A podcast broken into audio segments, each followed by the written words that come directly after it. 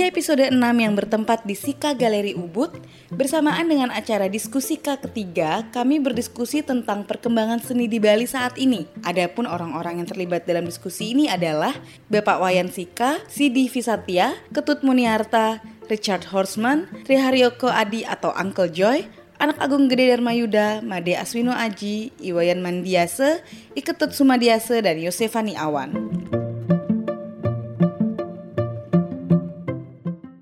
Di sini di Sika Gallery, sehingga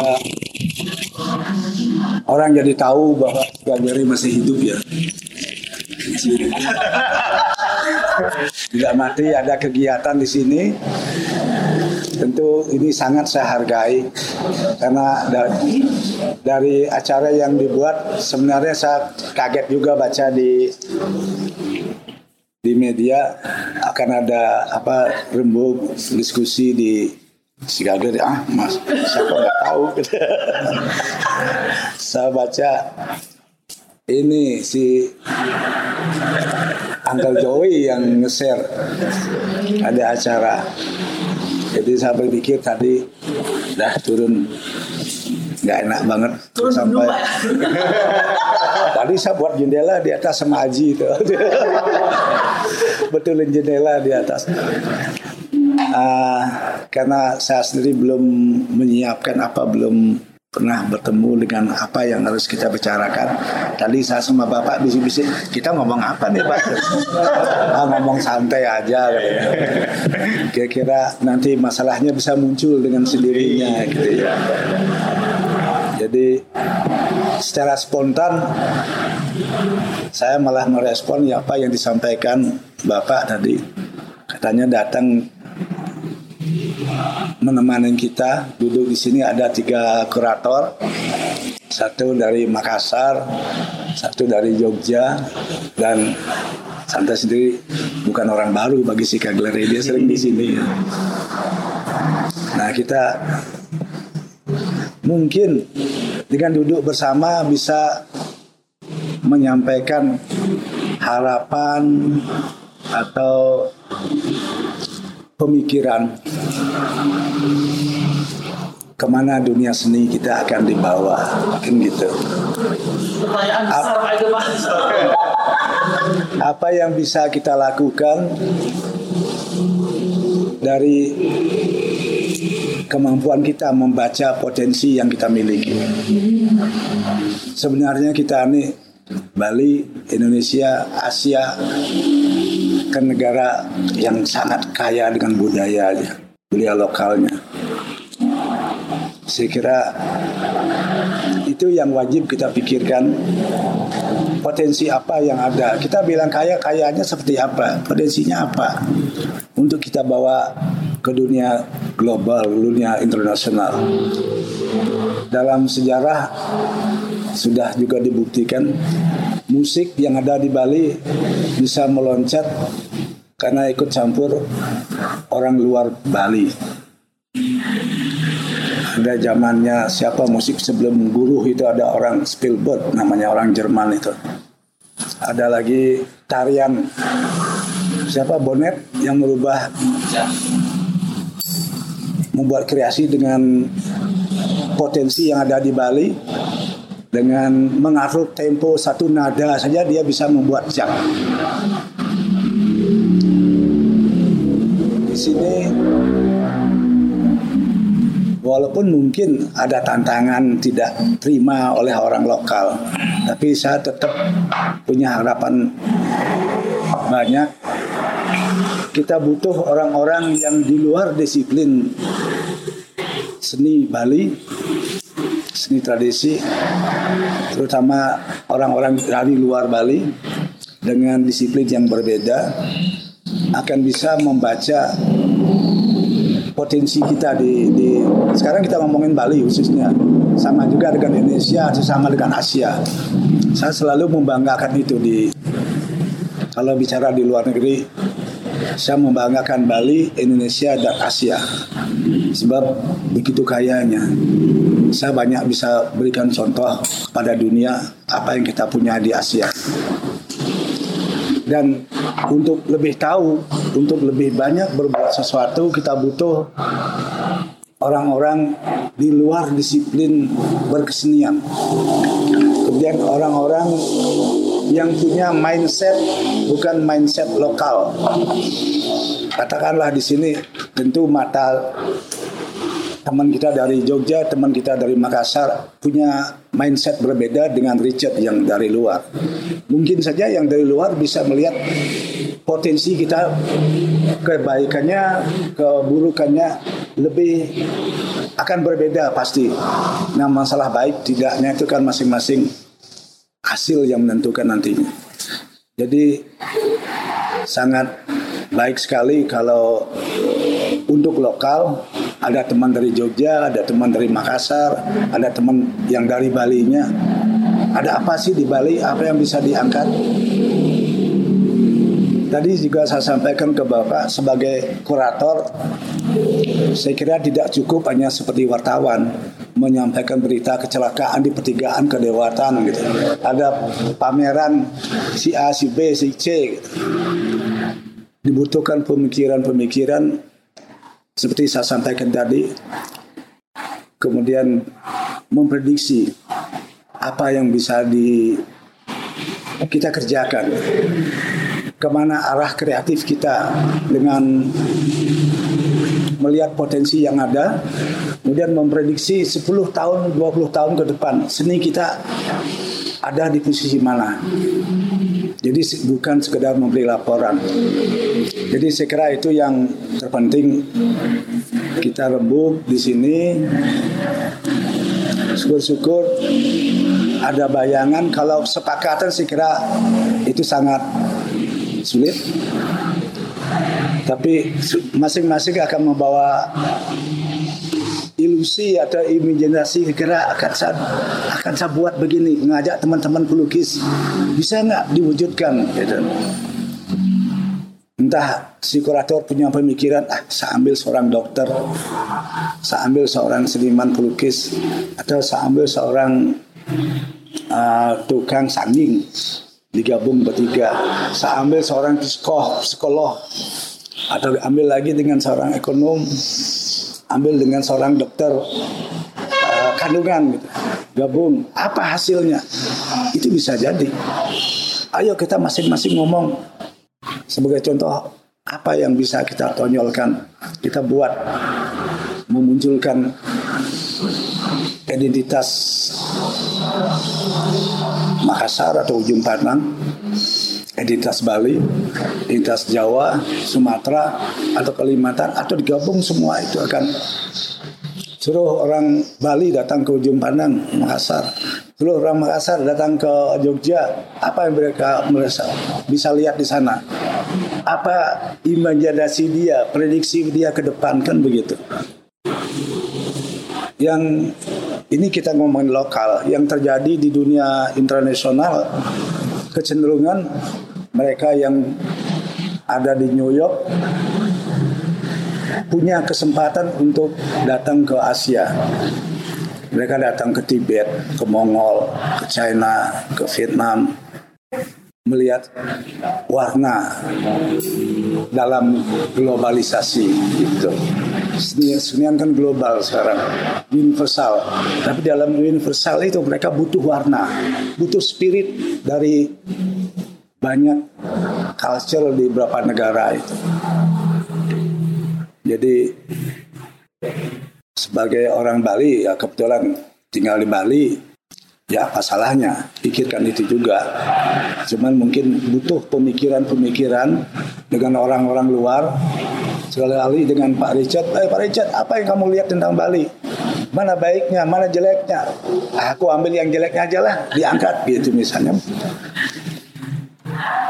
Buat orang-orang Bali pakai lengkap di pura pegang AP gitu kan udah nggak relevan lagi. Di pura pakai AP pakaiannya udah mau sembahyang kayaknya. Tapi kok yang dipegang sekian jam 3 jam masih AP aja dipegang. Nah macam itu. Mungkin kenapa Richard kaget datang ke pura loh kok. Katanya ke pura mau sembahyang kok jadi begini. Nah hal-hal itu menjadi viral saya kira kalau diangkat dalam berkesenian. Nah itu sementara pemikiran saya untuk mengisi Yamil aja, ucapan selamat datang untuk teman-teman. Bisa ditambah-tambahin lah, santai aja. Katanya santai Bapak nih. Iya, santai Pak.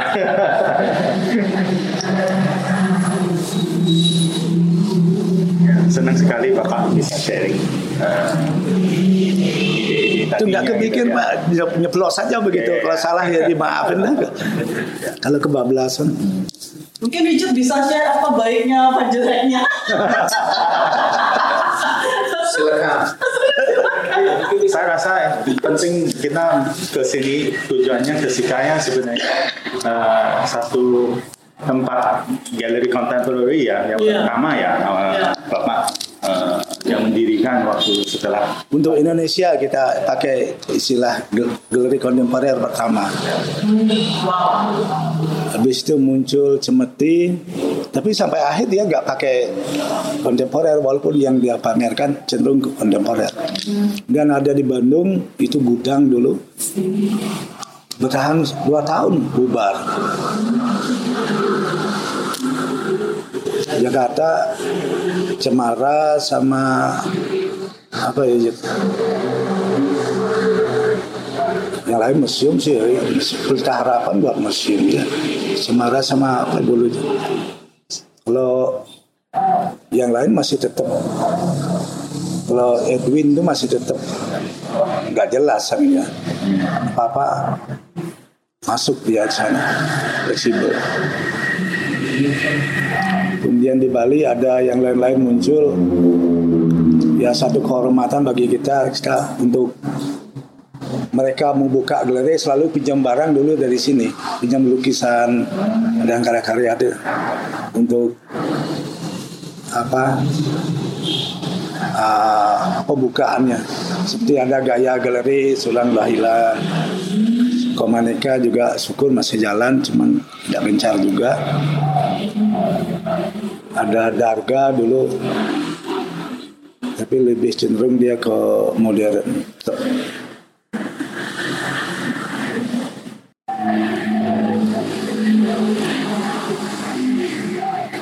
Tadi sempat sharing juga setelah contemporary malah pemikirannya ke alternatif. Jadi itu cerminkan pemikirannya maju terus ya. Ya orang ramai kontemporer. Saya sama anak saya sama Haji, Ji kita hapus yuk dari kontemporernya. Kita hapus. Arahnya ke mana? Kita ke alternatif aja, eksperimental gitu. Kita cari ke depan apa yang terjadi gitu. Makanya waktu mulai kita merubah itu kita banyak karya-karya eksperimen. Dia bawa karya-karya produk masuk ke sini buat pameran produk. Saya malah ada buat ngundang temen dari Australia buat performance dia. Dan dari saya gabung-gabung orangnya Jakarta siapa udah meninggal dia orang teater. Dia kesini bawa jaring badannya dilumuri apa bau ikan itu. Jalan-jalan dia. Lalu dari Bandung Tiarma dia bawa model pakai cawat semua jalan-jalan Pak itu cewek kurang ajar masuk sini Pak katanya. Terus ada patung dia pakai kondom warna-warni kondomnya dikasih kipas kan hidup dia ini. Jadi, yang pakai celana dalam aja 8 orang dikeliling mengitari kondom itu. Pengunjung didatangin, hug me please, sudah lari, hug me please, lari, nggak ada yang berani dekat. Ya itu kita bawa semacam itu. Saya pernah ngundang juga 9 seniman dari Eropa, yang satu bawa kalung beras, dijuling, ditempelin semua. Yang satu bawa tas kresek, warna-warni, diremet-remet dibuang, remet-remet dibuang. Jadi bulat-bulat gitu. malah pengunjung datang, "Pak, ini buang sampah, Pak, cewek bule itu nakal sekali." Dibuang.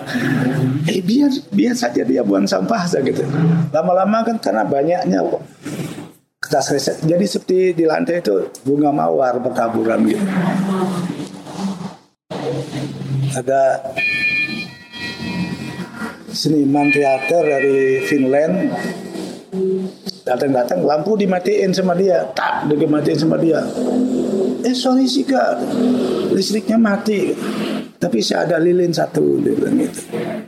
"Let me share, we have only little life, let me share to everybody."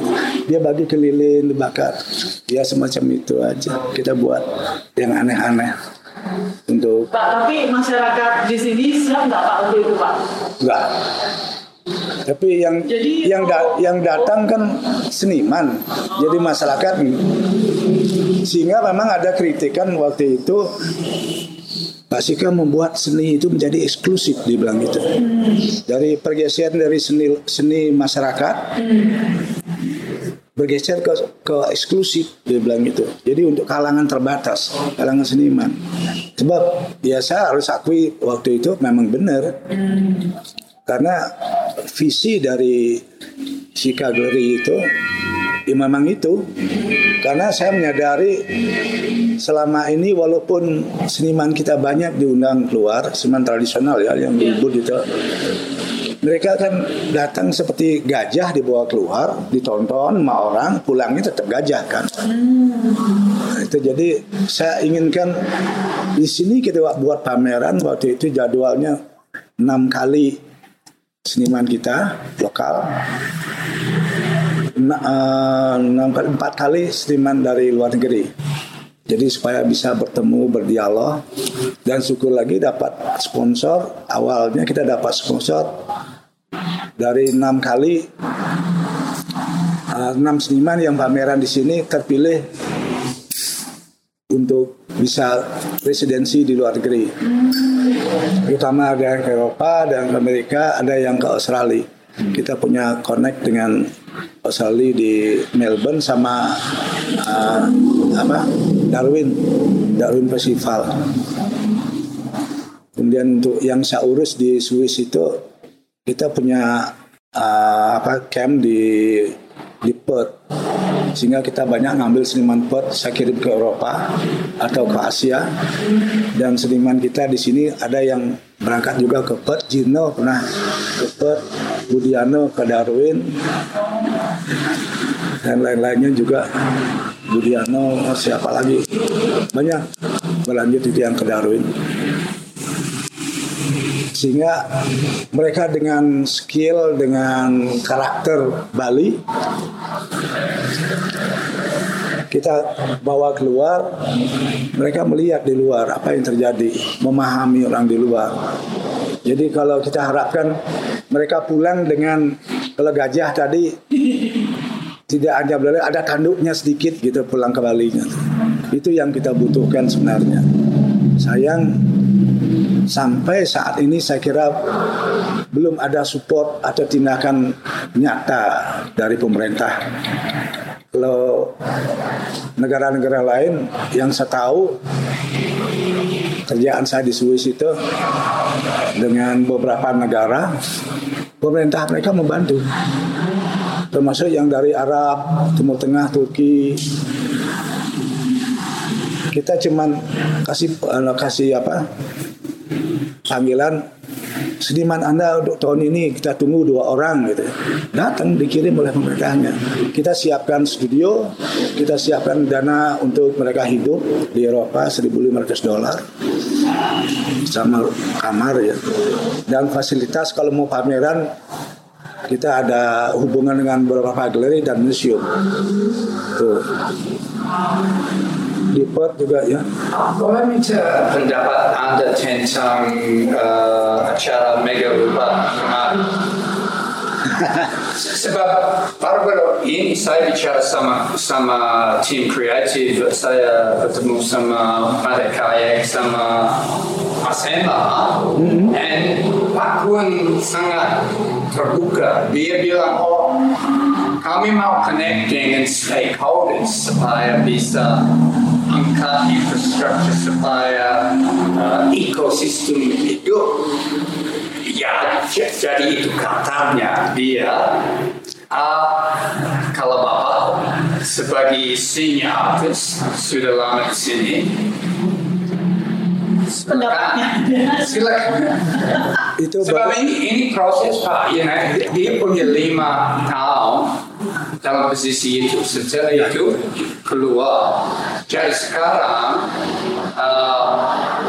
seni Bali, seni modern dan kontemporer itu masuk ruang politik ya, kalau pemerintah mau.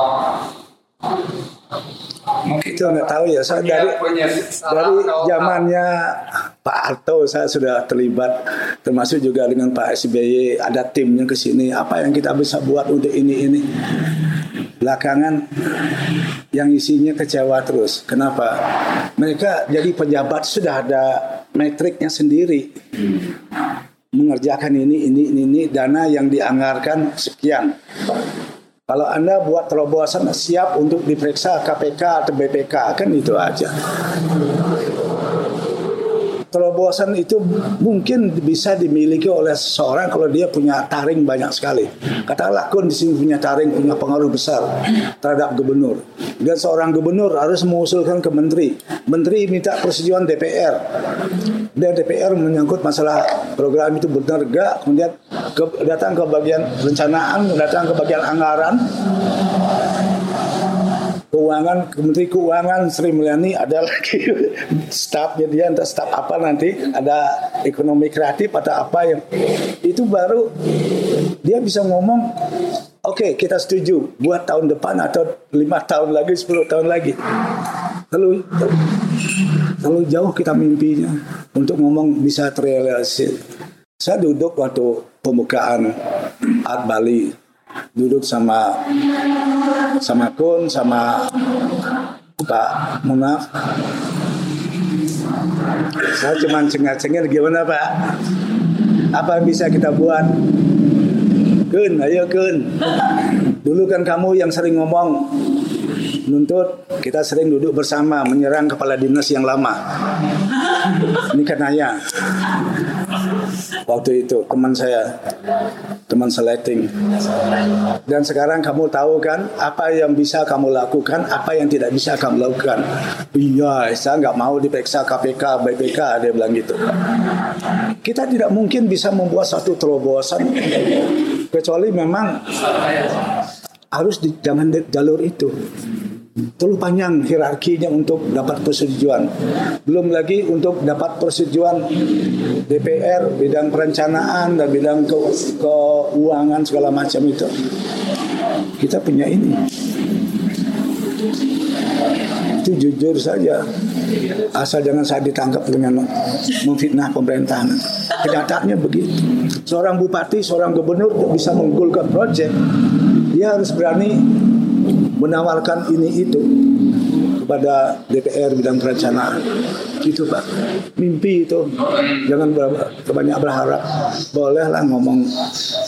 Jadi itu bureaucratic process terlalu rumit, terlalu banyak. Slowly. Dengan seorang Pak Tioran Munaf aja untuk Art Bali, dia nggak bisa mengharapkan tolong siapkan saya dana sekian miliar untuk Art Bali. Nggak bisa. Saya mau coba menghubungi BUMN untuk bisa bantu nggak mereka untuk dapat 3 miliar, dia masih nodong ini 500 juta gitu Pak. Apalagi sekelas tingkat kepala dinas, jangan terlalu banyak berharap. Saya tidak mau mengecilkan Kun, tapi karena dia harus bekerja dengan metrik yang sudah jelas itu, sudah dibuat sampai anggarannya sudah ada, dan itu menjadi rencana anggaran belanja daerah tidak bisa dirubah. Berarti memang sudah ditakdirkan bahwa sesuatu yang baru itu akan timbul di luar pemerintah, di luar sistem itu. Ya, gitu. Tinggal pemerintah ya bisa membantu. Jujur saya dari dulu saya berkesenian jarang sekali mengharap bantuan dari mereka-mereka itu. paling-paling kalau saya ngajak keluar, saya minta sebagai teman tolong digampangkan sedikit urusan visa, itu aja, jangan diganduli. Kadang-kadang kita ngajak seniman keluar itu harus dapat tanda tangan dari kepolisian, surat kelakuan baik, harus datang ke Pak Dinas Kebudayaan dan Pariwisata di Kebenuran. Saya sering datang ke bawahannya di Kebenuran, saya datang atas perintah gubernur, tolong dia tangani, gitu. Datang ke kepolisian, saya datang atas perintah gubernur. Kita bawa grup gambuh misalnya, penari gambuh keluar ke Eropa gitu. Berarti Bapak bawa satu truk. Saya sering main todong, datang ke imigrasi buat paspor. Saya datangnya mendesak.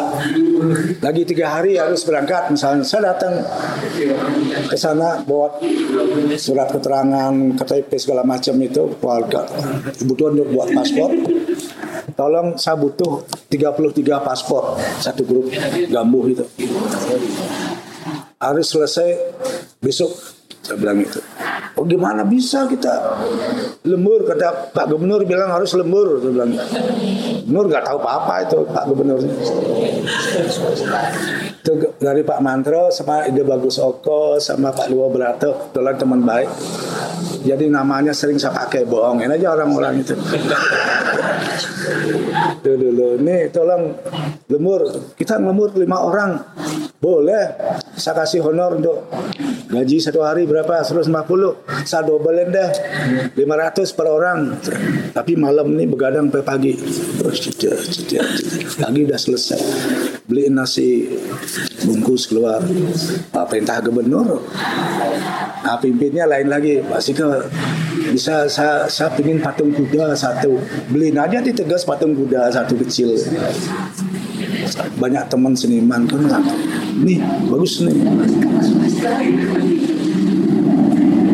Itu yang terjadi itu begitu situasi di pemerintahan.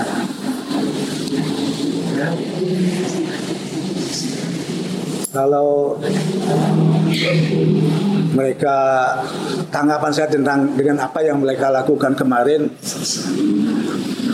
saya rasa kalau mereka disebut kurang, pasti mereka kecewa.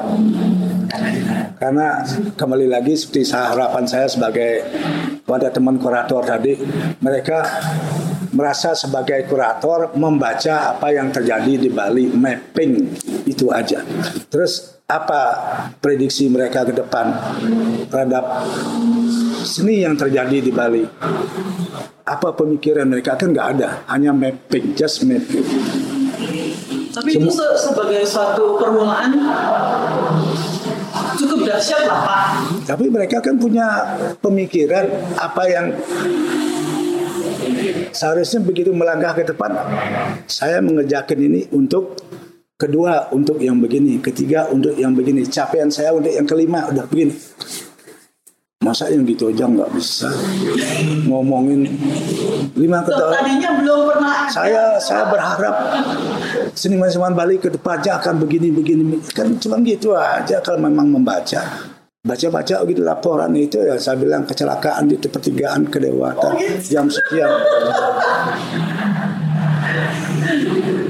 Kan tindakan apa yang harus dilakukan karena kecelakaan terus di jalan tol Cipali itu, apa yang harus dilakukan supaya jangan sampai terjadi lagi itu kan, itu prediksi pemikir namanya, perencana. Ini dibuka dengan hanya just membaca gitu, semua orang bisa, nggak perlu sekolahan juga bisa, itu maksud saya. Itu Pak Richard kira-kira.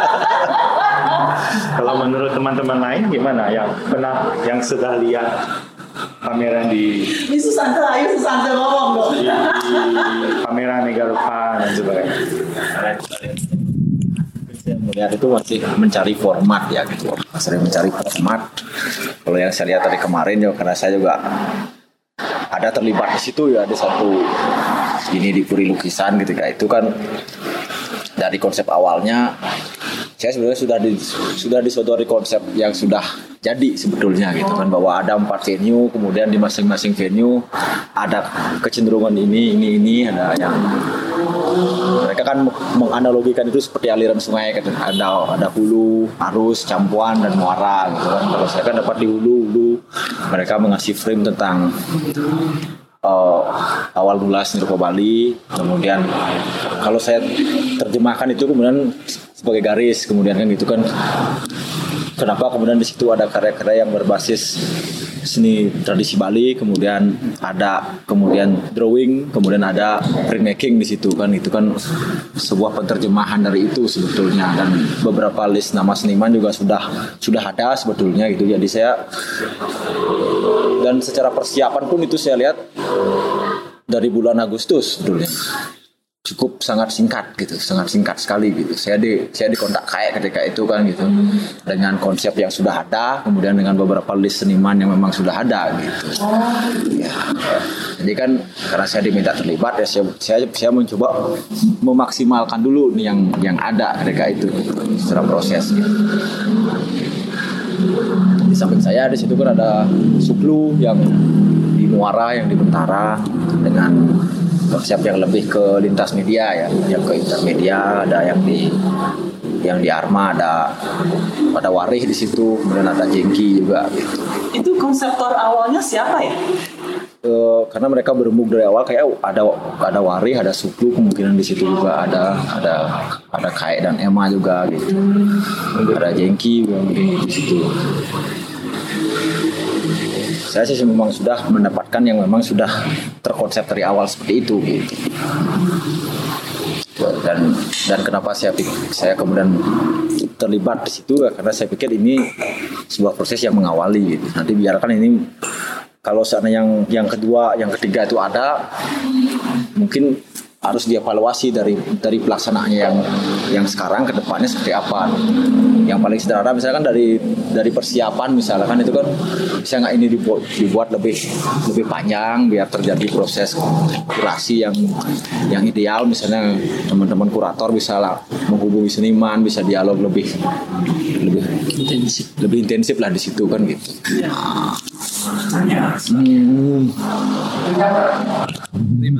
Itu apakah itu mega rupa? Is it over curated?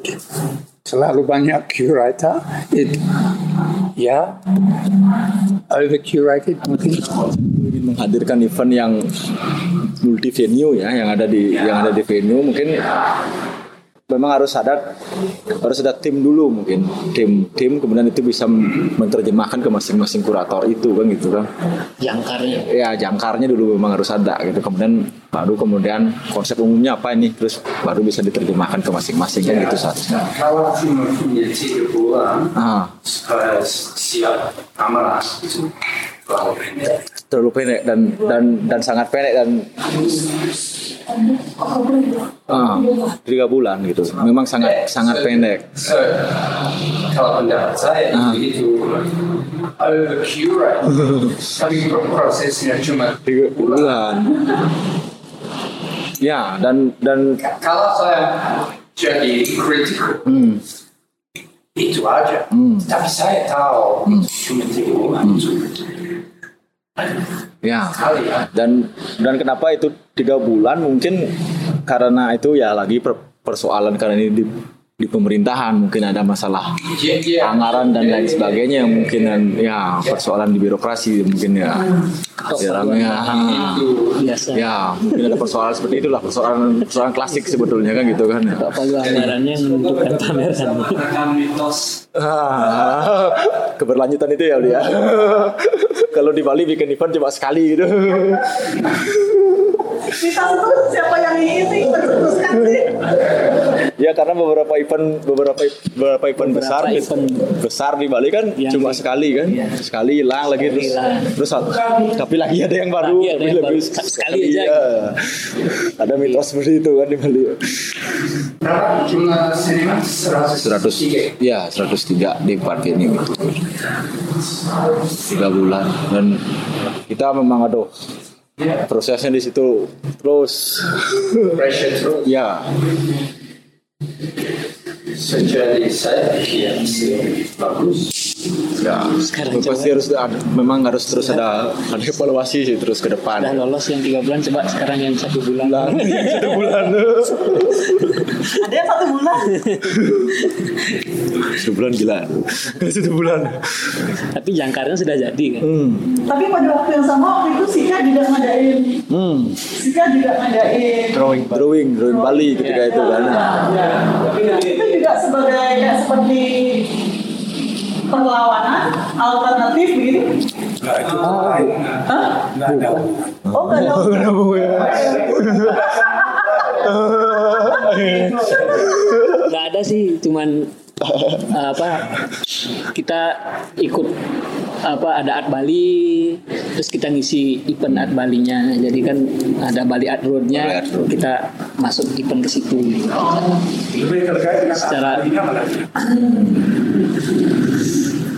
Secara wacana sih memang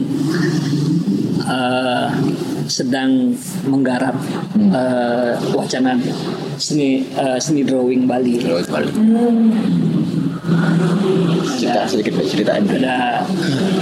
Maksudnya ada beberapa hal yang sangat tradisional sebenarnya ditampilkan. Ada yang genre kayak seni lukis ubudnya, terus ada yang batuannya, terus ada yang udah mix, terus ada yang tato drawing, jadi desain tatonya. Kan mencoba melacak kemana sih arah perkembangan drawing Bali ini yang dimulai dari Rajah Bali. Kan ada arah-arahnya masing-masing. Segitu aja sih ide ininya kan, selebihnya itu pengembangannya dari artisnya masing-masing. Dari peserta saya tambahin dikit, dari peserta kita tidak hanya orang dari Bali berbuat memprediksi Bali ke depannya seperti apa. Sri Muni karena dia membuat lukisan berangkat dari spirit Balinya dengan packaging ala Moni gitu kan. Nah kita juga ngundang orang dari luar Bali, apa yang mereka bisa serap di Bali ini dengan mindsetnya orang luar Bali gitu, dengan tinggal di Bali berapa bulan atau berapa tahun. Coba kamu berbuat sesuatu, apa yang kamu bisa tangkap dari Bali. Itu yang kita agak variatifnya kemarin dalam pameran itu. Itu karena ya pengalaman seperti saya ceritakan sebelumnya, banyak hal-hal surprise ya yang dalam kesenian Bali itu akibat campur tangan orang dari luar. Walaupun awalnya dapat tantangan dari orang lokal Bali, tapi akhirnya bisa diterima juga di Bali ya, di dunia luar juga, dalam musik, dalam tari, seni rupa banyak. Dan ada juga pelukis Bali yang kayak lukisnya Yon Miro gitu ya. Ada juga ya seperti lahirnya yang artis Gebat Arismith dan Bonek dan lain-lain sebelumnya. Jadi kita nggak perlu fanatik lah, berlebihan. Ya. Sebenarnya saya malah melihat Megalupla itu merespon juga akal dia sebenarnya itu. Karena tidak tahu apaan menggunakan. Karena kan akal dia gagal dengan. Terus pada waktu pertama saya merasakan banyak teman-teman di Bali merasa Art Bali itu bukan mereka gitu. So itu kan berarti dari luar Pak, dari luar gitu. Yang seperti tadi Pak Sika ngomong juga dari luar gitu kan. Terus menjadikan satu kegelisahan istilahnya di sini gitu. Dan waktu ada seperti Megarupa, terus ada yang teman-teman terus bikin event itu sebenarnya saya pikir perkembangan yang positif sebenarnya bagi sini gitu, bagi sini. Ya kita menyadari ya kita tidak menganggap di Bali kita ini terlalu istimewa. Saya sendiri mengakui Bali itu dalam persaingan kreativitas kalah jauh sama Jogja. Ya kita juga banyak berharap dengan adanya Art Bali itu, walaupun di Bali kita belum punya pengalaman, makanya Aji mengajak temannya si Eri Premat itu, teman selecting dia kebetulan, ayo kita buat Art Bali. Oh ini provokatornya. Dia tadinya mau buat sendiri karena gonjang-ganjing IMF diundur. Kita ngomong sama direktur IMF Amerika, gak ada uang, dia bilang Indonesia yang banyak uang. Gitu. Diajukan dia presentasi ke ITDC, tidak ada respon. Dia kirim proposalnya ke Jakarta, juga tidak respon, mungkin baru respon Aji ditelepon, saya dengar dia ditelepon sama orang ITDC. Gimana proposalnya ini, jadi nggak buat ini. Dia ketemu dengan Pak Munaf. Oke, jadikan itu, saya bantu kamu. Gitu, ketemu di Jogja. Akhirnya kerjaannya sama IMF, sama Bekraf, cuman bersamaan dengan IMF itu, gitu. Sehingga Sri Mulyani mau mengeluarkan uang untuk itu kontrak tanah. Itu aja sebenarnya. Kalau efeknya, ya kita berharap ada respon positif dari teman-teman seniman di Bali. Cuman saya kira seperti yang saya sampaikan waktu pembukaan pameran Bali Master itu, saya berharap rasa terima kasih saya tidak sepenuhnya, belum sepenuhnya saya sampaikan pada jajaran pemerintah Bali, dalam ini Bapak Kadis, saya bilang gitu, dan Bapak Bekraf. Saya berharap lebih dari seperti ini, apalagi gedung ini yang dikontrak 3 tahun, saya bilang gitu kan. Kita butuh tempat yang lebih permanen dan lebih fleksibel, lebih luas. Jadi bukan gedung, tapi area. Saya bilang, kalau seniman kita tiap minggu, saya baca di media, diundang ke sini, ikut ini, Biennale Taiwan, Biennale Cina, kemana-mana. Bahkan temannya Aji, itu Ade Demrawan, sekarang jadi direkturnya Dokumenta. Itu kan event melegenda di dunia itu, 5 tahunan di Jerman kan. Dia jadi direkturnya. Jadi kita ini punya orang-orang yang potensial. Apa yang bisa Anda lakukan? Come on, saya bilang gitu. Pak Kadis, pemerintah Bali dan pemerintah pusat. Kalau orang belum mengenal Indonesia, silahkan jadikan Bali jadi pintunya Indonesia. Berikan kebanggaan kepada bangsa Indonesia ini dengan membuat satu event yang sejajar dengan Art Basel, saya bilang, sejajar dengan Dokumenta, itu mungkin enggak. Kenapa enggak? Negara kita kaya kok. Kalau arah memang ada prioritas ke sana bisa. Gitu. Orang-orang kaya dijadikan sponsor Jakarta itu. Mungkin sebelum undang-undangnya dibuat sama dengan yang terjadi di luar negeri, mungkin dengan kepres atau apa dari menteri cukup bisa mengundang sponsor orang-orang kaya di Jakarta.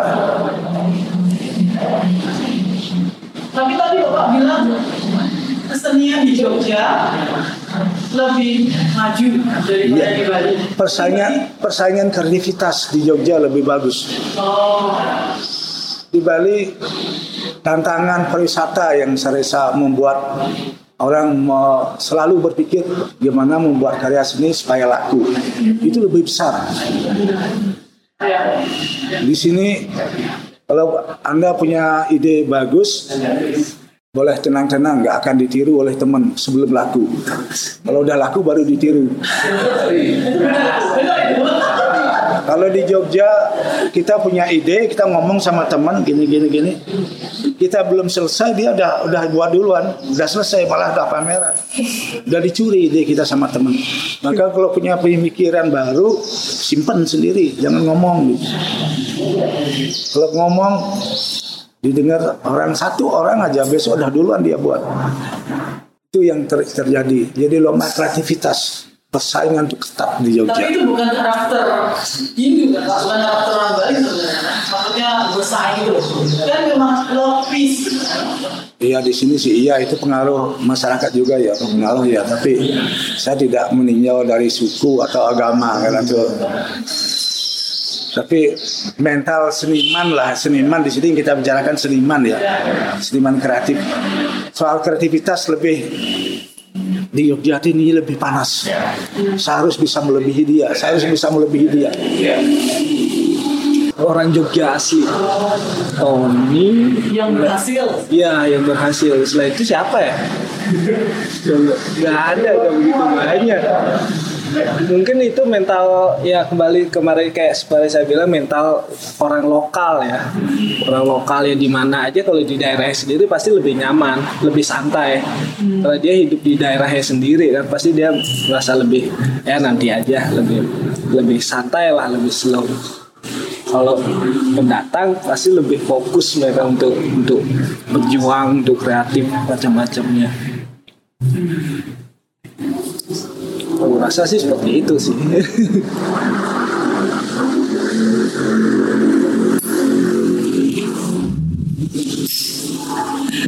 Gimana cederanya ini dari Makassar nih? Oh ya Pak.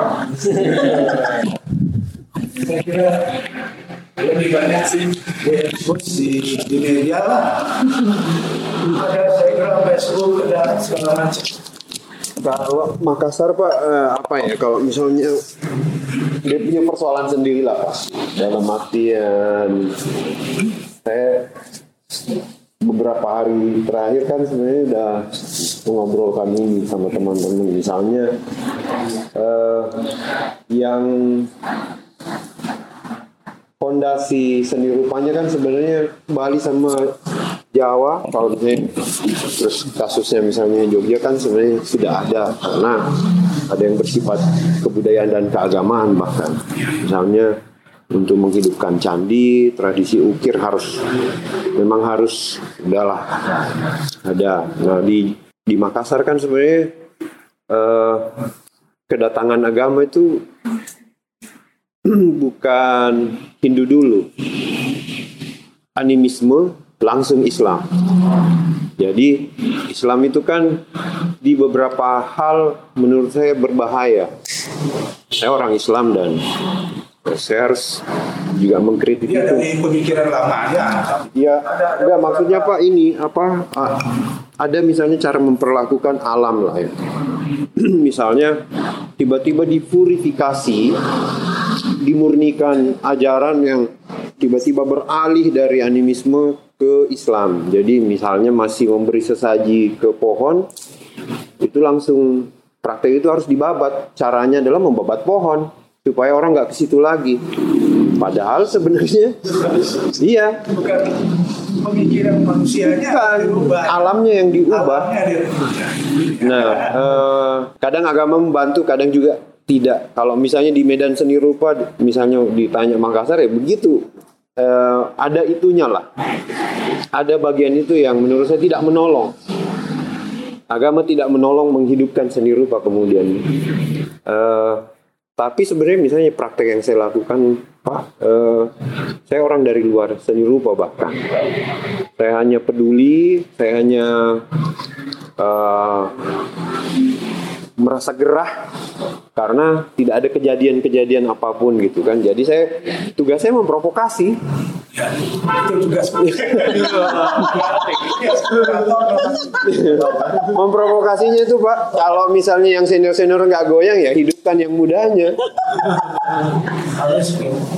Jadi gitu, jadi ya mereka udah, ya kami akan tinggalkan kamu kalau nggak gabung sama teman-teman ini, atau teman-teman nggak bisa diakses, diberi akses untuk belajar gitu. Jadi saya bilang itu harus ya, sebenarnya tugas saya begitu Pak, yang saya lakukan sebenarnya sama teman-teman. Jadi kurang lebih misalnya Makassar Biennale, saya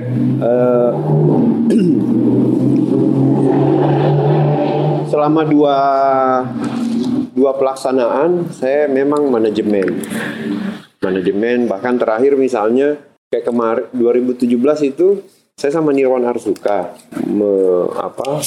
saya menyebut dia kurator sementara saya yang direkturnya gitu kan, tapi di sambutan dia malah bilang sebenarnya saya cuma di atas namakan, prakteknya Jimpe dan teman-teman yang ini sibuk sebenarnya memilih seniman, bahkan saya sebenarnya pakai jaringan, tapi udahlah mesti begitu karena secara politis Nirwan Arsuka misalnya orang pinter ya, bisa nulis, jaringan gede di Jakarta.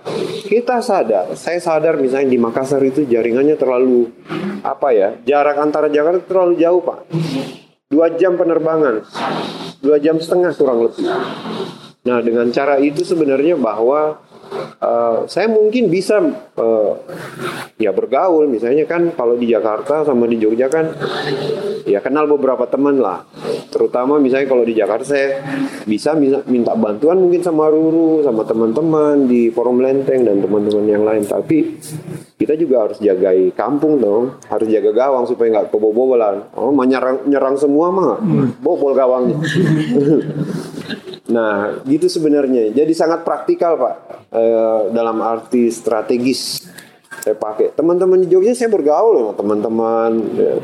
Ya tapi kenal nama doang, misalnya. Teman-teman di Cemeti, Mes, IPA, pokoknya jaringan di Jogja lah. Saya bicara tadi Nirwan karena ya posisi strategis itu, misalnya Nirwan punya banyak link, beberapa orang termasuk seni rupa yang saya kira dia bisa menyampaikan gagasan-gagasan dari Makassar. Dia di Jakarta sebagai speaker, bukan speaker sebenarnya, sound system udah. Kita pakai kabel nih. Bilang A di sini ya, Jakarta juga ngomong A. Gitu. Ya modelnya begitu Pak. Strategi sebenarnya. Siasat-siasat. Ya istilah dulu speaker itu. Iya. Di sini saya buat kegiatan suaranya kring gitu. Iya. Di luar itu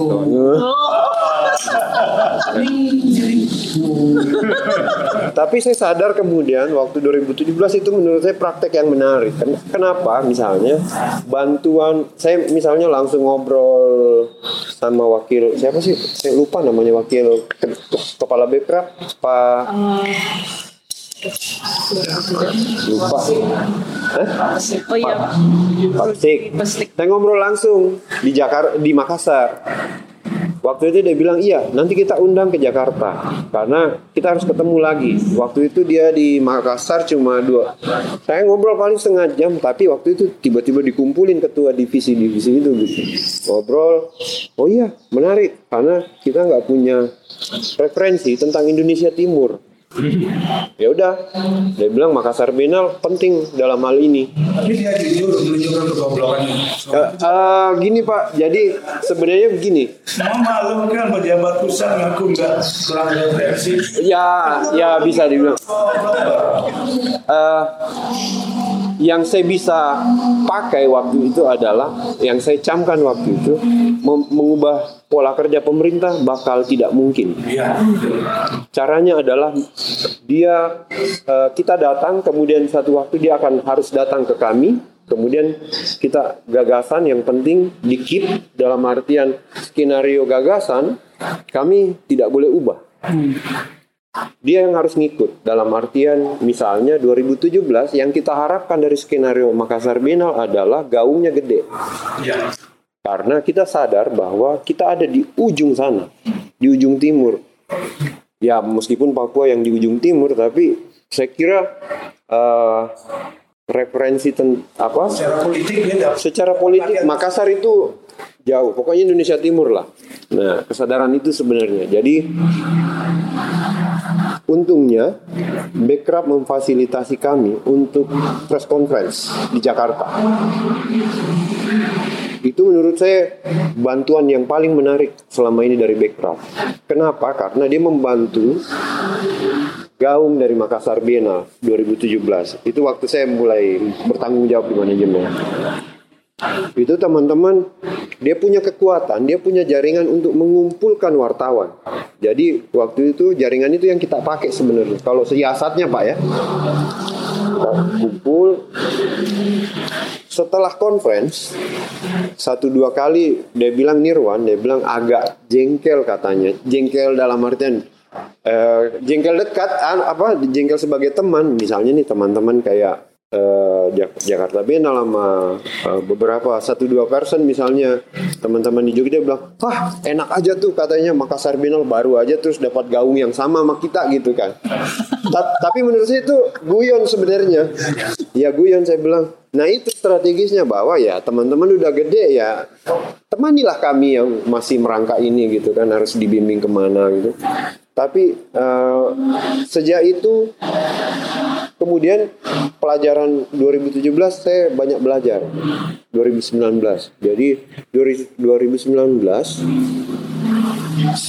karena skenarionya di 4 kota dan 2 provinsi Makassar Biennale itu kemudian kami secara manajemen sangat sadar bahwa kekuatan dokumentasi yang harus kuat. Nah, jelas kerjaan saya. Iya Pak. 4 kali pusing. Iya. 4 kali pusing 2 bulan Pak. Kalau gambarannya gini. 3 kota selain Makassar itu Pare-Pare, kota kelahirannya Habibie, Bulukumba, tempat bikin kapal kayu itu Pinisi, sama Polewali. Polewali Mandar itu Sulawesi Barat. Pare-Pare ini 3-4 jam harus kami tempuh darat, 150 kilo. Bulukumba 170, 4-5 jam. Polewali lebih-lebih. 8-10 jam. Dan itu menggagasnya ketemu dulu Pak. Jadi saya itu kadang pra-biennale malah lebih panjang sebenarnya, maksudnya mempersiapkan biennale jauh lebih panjang karena setahun sebelumnya gitu kan, ngobrol sama teman, menggodok, iya udah. Tapi ini bukan teman-teman baru, ini jaringan literasi yang saya pakai karena saya di perpustakaan, ada perpustakaan kami di sana. Nah, tadi 2019 itu saya sadar bahwa yang harus kuat adalah tim dokumentasi. Jadi permintaan bantuan saya di Bekraf itu khusus dokumentasi. Saya nggak mau minta macam-macam, karena saya tahu bakal ribet. Satu aja udah cukup sebenarnya. Ini udah ribet sebenarnya, apalagi minta macam-macam gitu kan. Jadi dari pengalaman itu sebenarnya refleksinya adalah kalau teman-teman mau bikin kegiatan mungkin fokus aja satu. Misalnya kayak Makassar Biennale mintanya ya udah dokumentasi, bantuin dokumentasi. Orang-orang yang harus stay. Ditambah lagi misalnya model Makassar Biennale itu kan sebenarnya boleh dibilang art activism sebenarnya Pak. Arahnya ke situ meskipun ada seni rupanya yang juga itu, tapi seni sebagai alat. Kami gunakan seni sebagai alat karena itu cara kami mengejar kita dalam lain-lain ketertinggalan. Nah, karena itu yang jauh lebih menarik karena direspon sangat ramai, terbentuk budaya, ditambah seni ada yang nggak mungkin. Bahkan belum selesai Pak, itu belum selesai biennalenya udah ada yang di kotaku juga yang lain, ada 2-3 kabupaten tiba-tiba kapan di kotaku, saya bilang ya kita penelitian lah nanti gitu ya. Jadi sebenarnya memprovokasi, hanya memprovokasi ya, tugasnya cuma segitu sebenarnya. Ya sih kita harus yang saya bilang satu provokasi yang sangat berhasil ya, ya. Satu contoh di Dokumenta di Jerman itu.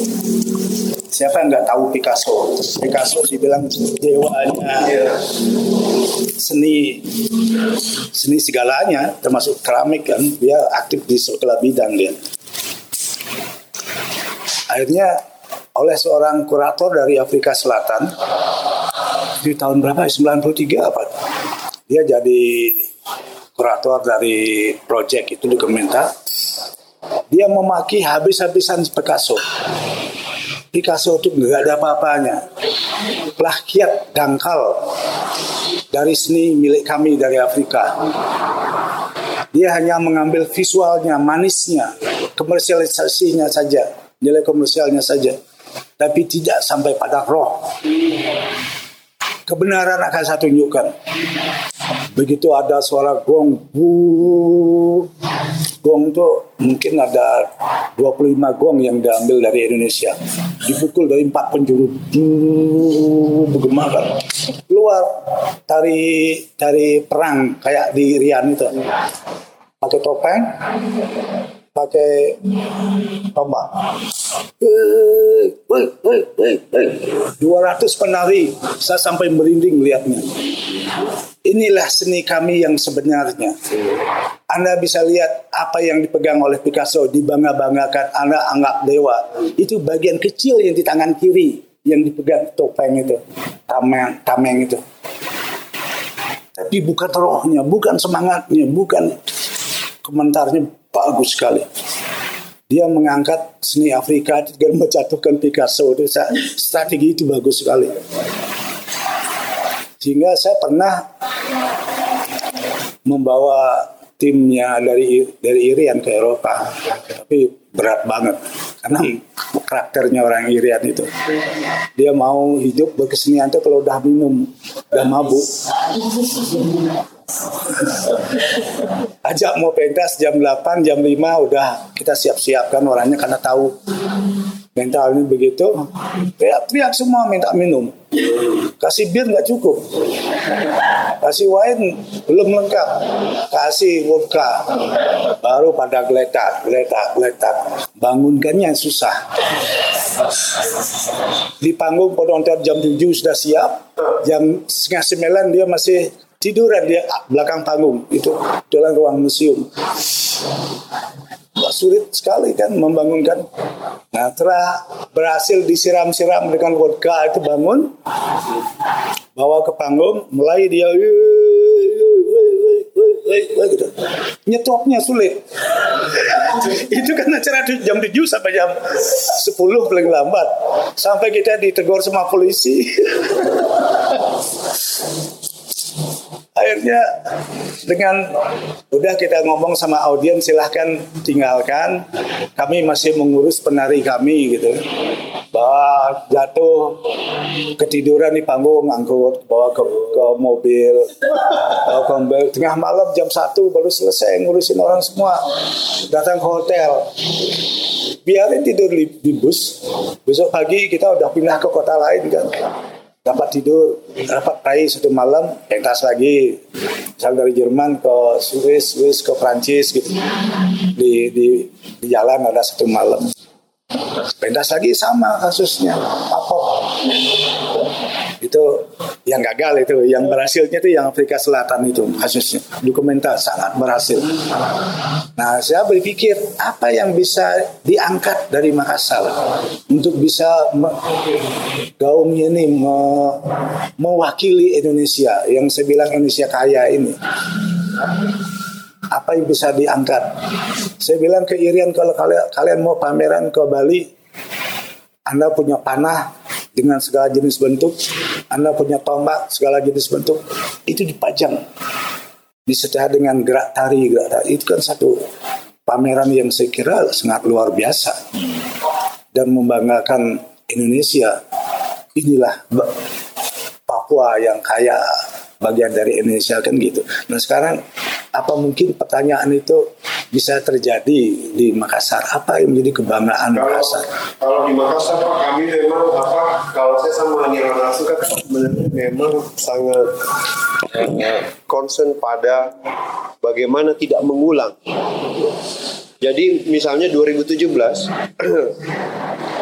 saya dengan teman-teman manajemen ya dan kurator juga agak secara kalau mau dibilang sombong iya. Tapi itu sombong yang disengaja sebenarnya karena sombongnya itu tiba-tiba kami bagian dari strategi. Ya. Ya, sombongnya itu begini Pak. Jadi kami tiba-tiba menetapkan maritim sebagai tema abadi. Jadi nggak geser lagi. Udahlah ini frame-nya.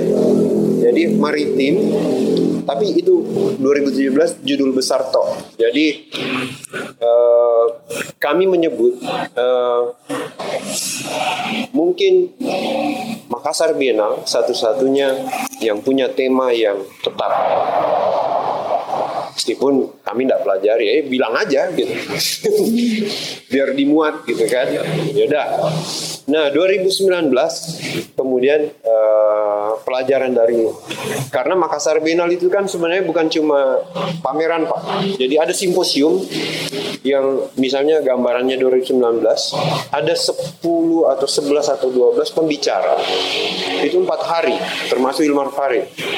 Ilmar Farid datang, meskipun datangnya itu karena email pribadi, bukan email formal. Jadi saya meng-email panjang lebar, kayak pidato juga, ceramain Ilmar Farid baru mau datang. Tapi mungkin karena masuk akal sedikit ya. Saya malah bilang Pak, saya tidak peduli Bang Hilmar mau datang sebagai Direktur Jenderal Kebudayaan atau pribadi, nggak masalah buat saya. Intinya adalah datang, tolong temani teman-teman, kasih semangat, itu aja udah. Tapi sebenarnya begitu dia datang di hari pembukaan dan dia buka,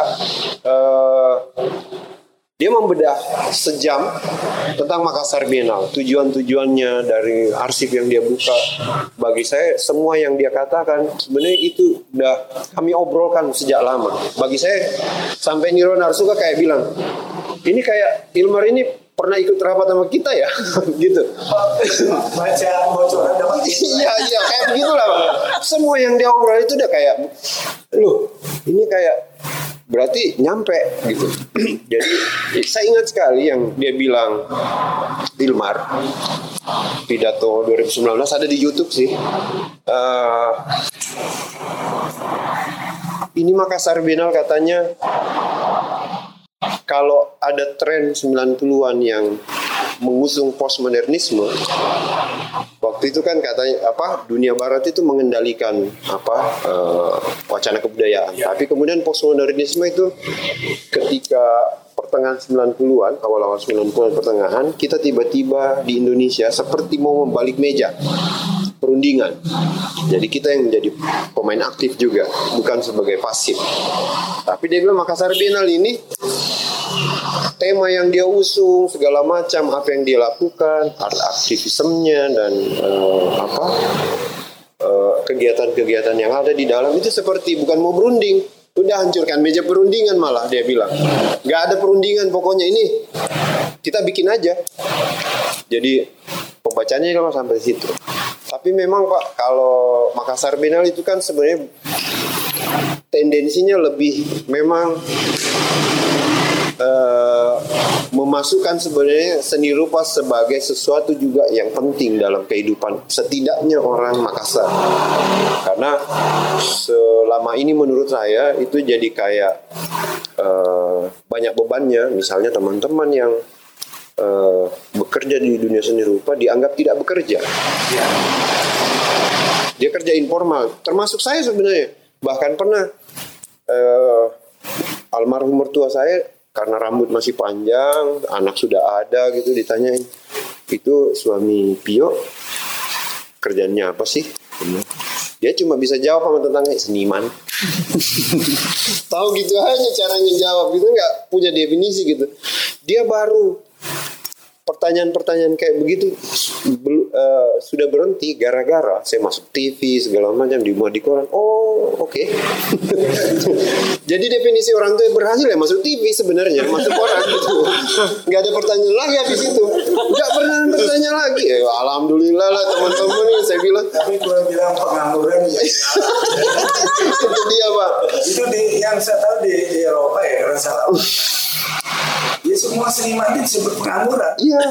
Dan karena pengangguran juga yang tidak punya kerja itu ya, ngakunya seniman. Iya.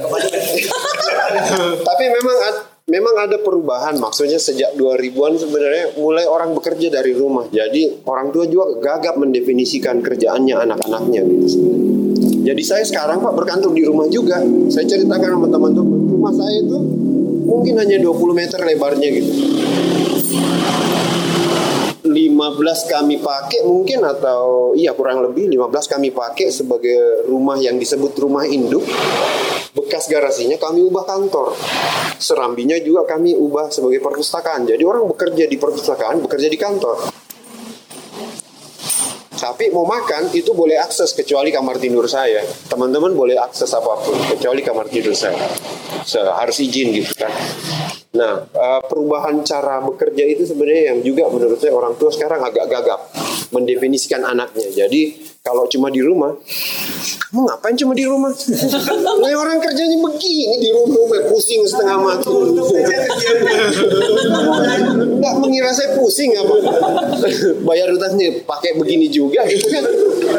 Nah itu juga ada kegagapan sebenarnya. Jadi tapi realitas yang saya hadapi sekarang, pekerjaan yang saya alami sekarang Pak, kemudian berpengaruh sama anak saya misalnya 10 tahun. Itu nggak sekolah, saya nggak sekolahin. Kenapa? Karena saya yakin bapaknya aja begini, apalagi anaknya nanti gitu. Maksudnya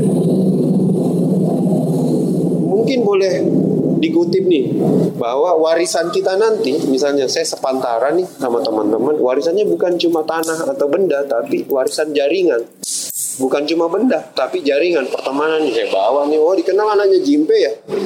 Wah, kamu pasti bisa nih. Termasuk perubahan mindset. Itu dia Pak. Menurut saya yang penting cepat kita harus adaptasi soal perubahan yang sangat cepat ini.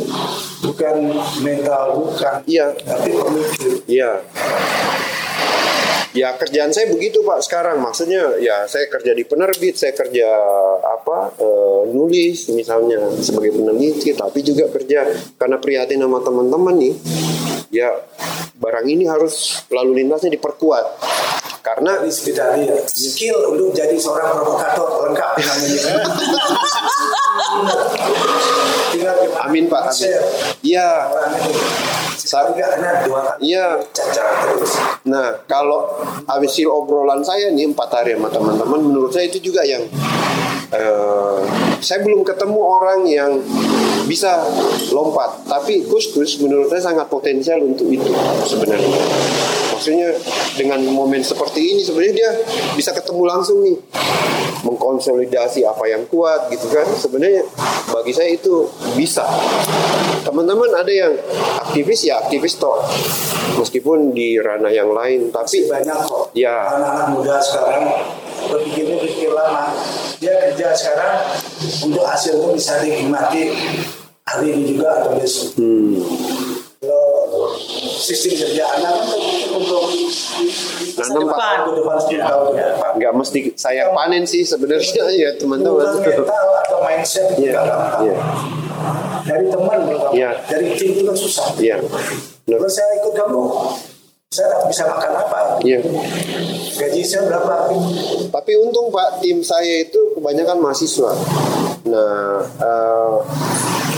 salah satu nilai yang bisa saya dari obrolan sama teman-teman, mahasiswa di sini yang jarang info.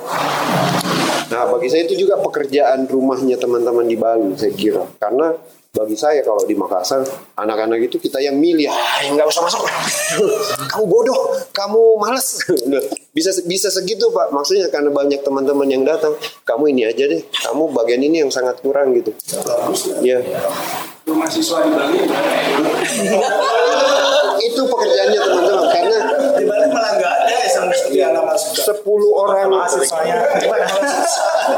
Saya Pak. Mahasiswa di sini nggak ada mahasiswa. Iya loh, jadi 10 orang tim saya itu cuma 3 orang alumni. 3 alumni itu fresh graduate yang 1-2 tahun lalu selesai. Yang ini masih belum KKN, bahkan mereka itu KKN bertepatan dengan workshop museum yang kemarin saya sama Guter sama teman-teman. Jadi iya, ada disiplin Pak yang berjalan saya kira. Jogja ya, satu Jogja. sebelum Arjo itu beberapa bulan mereka sudah mendaftarkan diri jadi relawan. Relawan waktu Makassar Biennale Pak, ada 60 orang mengirim berkas. Wow, dahsyat itu. 60 orang. Tiap kali kita nyari yang gila loh. Ya, itu maksudku gitu sebenarnya. Jadi sebenarnya gini, apa? Tapi 60 orang ini sebenarnya yang saya pikirkan adalah Art Bali kalah sama hotel. Ini tabungan 2 tahun lalu sebenarnya. Orang dengar gaungnya, mulai kedengaran sama teman-teman mahasiswa, baru banyak mendaftar. Kalau mendaftar tahun 2017 mungkin cuma 20-an paling. Itu plus 60 pertama informasinya belum. Ya, iya Pak. Itu memang sih. Maksudnya bikin sekali itu 2 kali menurut saya kita nggak bisa harap apapun sebenarnya. Nothing tulus saja. Kalau saya nothing tulus karena saya peneliti, biasanya juga penelitiannya tentang kota, tapi bukan secara fisik manusia yang saya teliti, misalnya tentang musik, tentang ekonomi kreatif. Jadi kemudian obrolan yang kayak begini, seni rupa lah, fashion, musik, segala macam. Jadi kan kemudian sebenarnya ini yang muncul sebagai fashion, musik dan apapun sebenarnya dasarnya apa. Jadi saya tracking ke belakang, jadi kemudian ketemu banyak seniman apa. Ya syukur sih, maksudnya kadang juga ngeritiknya kemudian mengharuskan saya lebih halus, gak frontal. Maksudnya wah karena teman ngomongin apa ya caranya ya. Jadi yang tua-tua itu, yang senior-senior yang gak bergerak tadi, kita kasih contoh. Anak-anak muda ini yang kasih contoh, misalnya kamu bikin apa dokumentasi, ya udah kasih lihat aja. Tapi jangan saya yang kamu kasih linknya, kamu yang sebar sendiri linknya biar dia tahu. Jadi ya kritiknya halus begitu sih Pak, nggak langsung. Paling kalau misalnya ngeritik ya langsung menulis saja. Tapi kalau misalnya ngobrolan, saya langsung ngopi berdua, bertiga. Ya ngobrol langsung. Saya kemarin udah menarik bagian ini yang kurang gitu. Tapi yang menarik di Makassar menurut saya, kalau dikasih kita sangat serius. Saya selalu bilang begini, disclaimernya adalah orang yang mengkritik itu teman terdekat. Kenapa? Mereka membaca sebenarnya lebih jauh apa yang kamu lakukan. Tapi orang yang memberi pujian itu berbahaya, karena kehilangan P itu udah ujian sebenarnya. Bahaya saya bilang. Jadi saya bilang gampang, saya bilang bagus, gampang. Saya tinggal bilang bagus tanpa alasan. Tapi kalau orang mengkritik, dia kasih alasan jelas, kamu harus dengar saya bilang. Jadi biasanya obrolannya begitu Pak, ngopi-ngopi kayak begini dah. Ada yang baru ketemu, tiba-tiba, iya kita ngobrol lagi, saya ke kampung buku, tempatmu nanti, kita ngobrol. Pak kasih lihat, saya udah jujur-jujuran Pak, ngapain juga basa-basi kan. Maksud, ini apa, ngomongnya apa gitu. Iya saya gitu Pak di Makassar. Jadi saya cuma memprovokasi sih sebenarnya sama teman-teman biar ribut. Ya, jadi itu dibutuhkan di mana-mana termasuk ya, Bali. Iya ya. Benar. Tinggal caranya ada yang halus. Ya betul. Sedikit keras. Iya. Bahkan kalau dihalusin masih lembek, dikerasin juga malah menurut. Maki aja sekalian. Harus gitu. Ya. Itu saya terapkan kok dulu. Lah teman-teman saya sendiri, bahkan teman seleting saya pernah membenci saya, setahun gak diajak ngomong. Itu saya janjikan dia mau bawa ke Eropa, suruh pameran di sini. Itu kita tahun depan kita sudah kasih tahu hari ini gitu ya, untuk buat pameran di sini tahun depan. Nah dari pameran itu kita dokumentasikan, jadikan proposal untuk pengajuan kita ke pusat di Swiss, untuk bisa ke biaya, ke museum, ke galeri semua, ke yayasan yang nanggung biayanya. Karyanya jelek. Ya saya bilang jelek. Marah dia. Marah tak balik, tak pisuhi sekalian. Setahun saya gak diajak ngomong.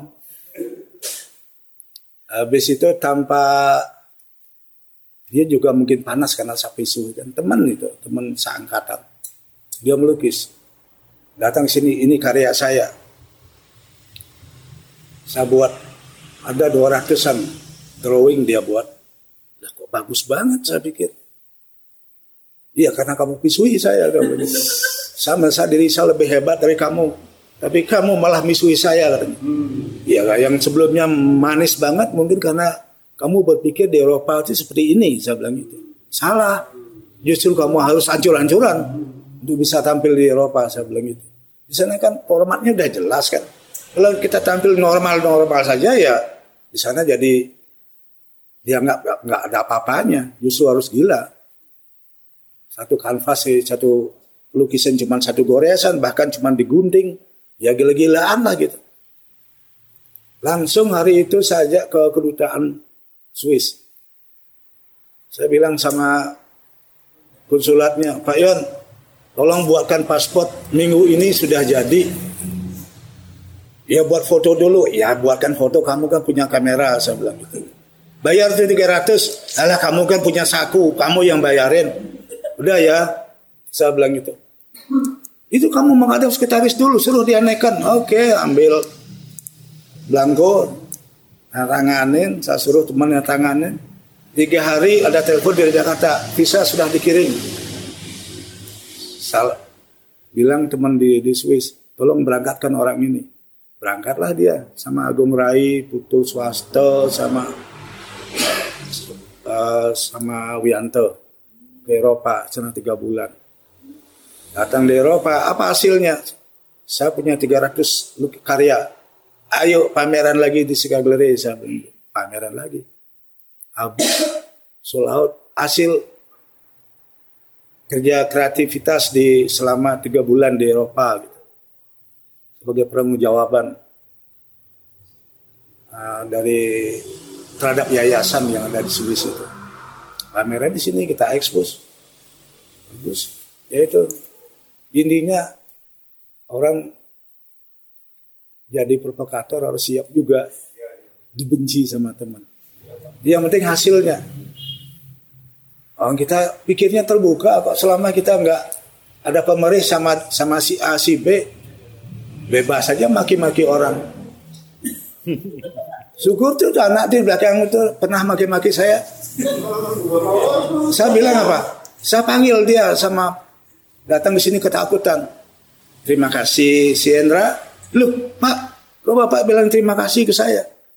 Kamu kan menilai saya berhasil menghegemoni, saya bilang gitu. Kalau bukan orang pintar, nggak akan berhasil menghegemoni. Makasih, saya. Terima kasih ya, saya bilang gitu. Pak, saya ketakutnya setengah mati loh, Pak. Semua orang yang bunuh saya, dikejar-kejar. Malah kesini, saya, Bapak bilang terima kasih. Aneh, katanya. Loh, bukan aneh.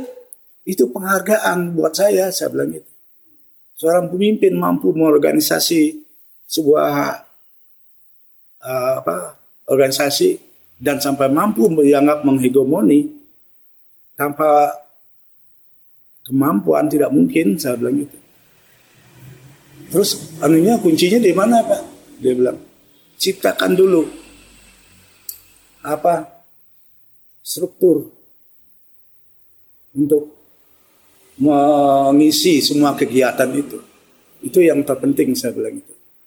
Ada bagian ini termasuk tadi itu kita buat kegiatan ning itu di sini ada gongnya di luar, gong di New York, ada gong di Eropa, gong. Kita punya orang di sana untuk ngomong. Itu link tadi itu perlu diterusin. Jadi sekecil apapun kegiatan di Makassar kelihatannya gede di luar gitu. Apalagi media sekarang ya terbatas, dulu kita cuma koran. Sekarang ada Instagram, Facebook, segala macam. Video dibuatkan di YouTube, isi aja. Terus orang kentut aja di sana biar suaranya kayak bom di Jakarta itu loh. Itu strategi. Tapi kami sadar sebenarnya Pak, maksudnya secara jaringan sendiri itu kan memang Makassar masih kurangnya itu kan memang mungkin secara sengaja misalnya tidak perlu dan teman-teman tidak.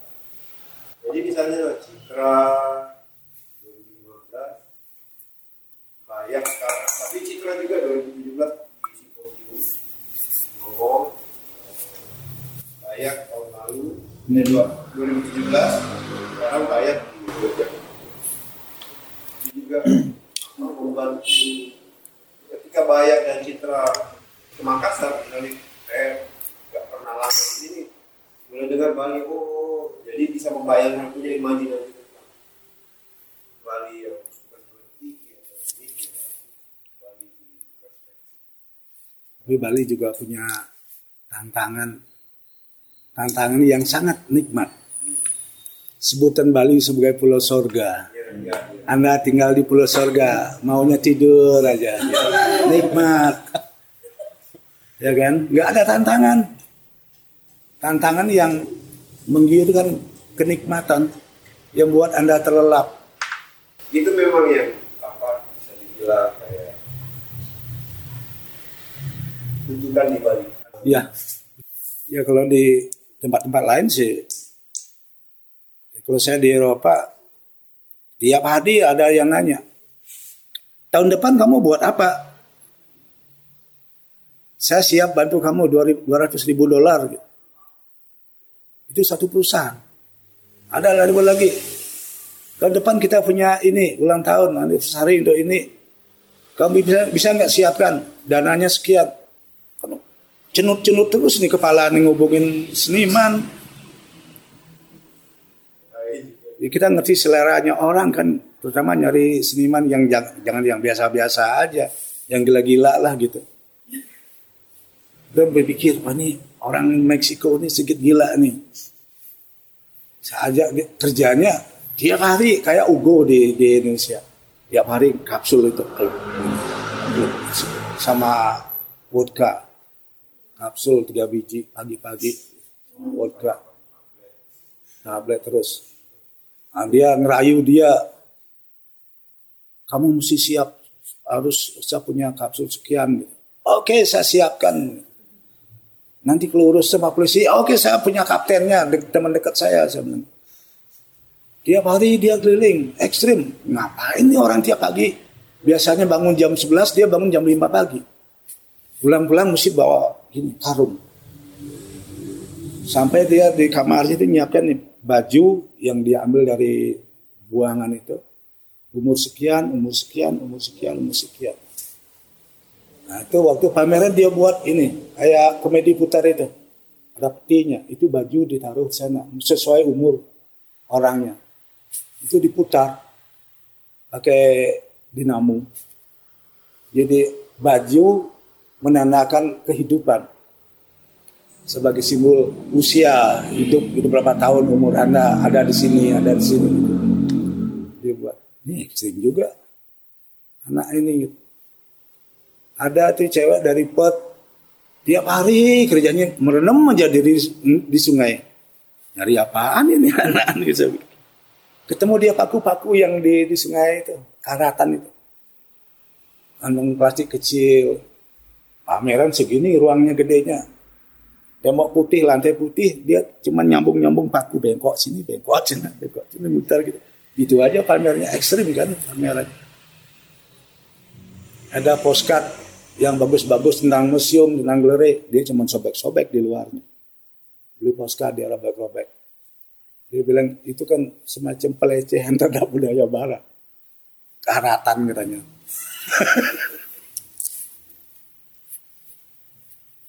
Dia sudah keindahan itu sudah usang dia bilang. Keindahan Eropa itu masa Renaissance itu udah karatan dia bilang kayak paku karatan itu. Macam-macam itu penting. Sebenarnya ini Richard itu seperti gong yang kita perlukan sebenarnya. Di Bali dia kan sangat membantu. Kan memang aktivis yang membantu untuk menyuarakan ke dunia luas.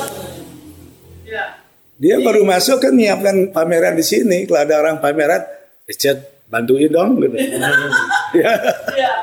Jadi benar-benar bagus lah namanya. Ada gong gitu. Ada gong. Tapi lama-lama mikir Richard hidup susah jadi seniman, jadi penulis. Kamu harus mikir gimana caranya. Iya ya, dia begitu. sampai sekarang juga masih susah ya. Jadi penulis itu memang pilihan berat. Ada mungkin ada kecemburuan juga, ada seniman diangkat dalam 3 tahun dia menjadi seniman mahal dan sombong. Anda tinggal gelus-gelus dada, sialan. Anak ini kemarin saya angkat-angkat, setelah di atas sombongnya setengah mati, negur aja enggak. Kalau ketemu ada itu, saya ngalamin orang itu. Anda kalau belum ya sudah saat pasti. Karena saya lebih tua, saya ngalamin itu. Berarti nasib kurator gitu juga dong Pak? Iya, karena dulu di Bali kan gak ada kurator, saya kuratori sendiri. Siap-siap. Apa-apa saya sendiri.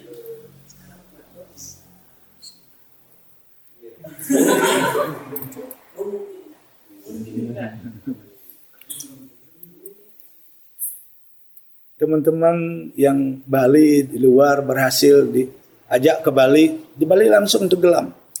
Banyak sekali. Dulu mas di luar negeri, di luar Bali, masih kuliah aja, gaungnya. Begitu pulang ke Bali, hilang dia.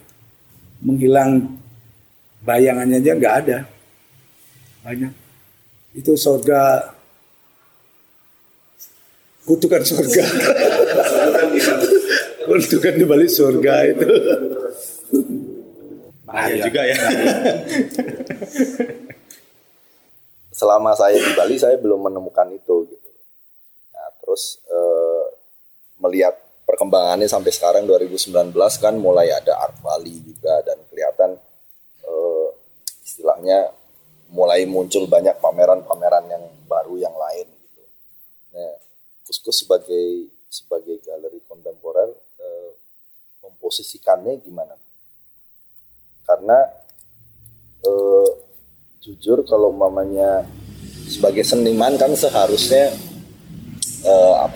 seniman kan seharusnya untuk melahirkan karya mereka harus selalu gelisah gitu kan ininya. Dan si galeri ini menjadi poin ekosistem itu gitu. Apakah kegelisahan seniman ini bisa ditampung dan istilahnya disuarakan, digaungkan melalui Kuskus atau gimana ininya? Yang bagus sih sebenarnya. Gimana Pak?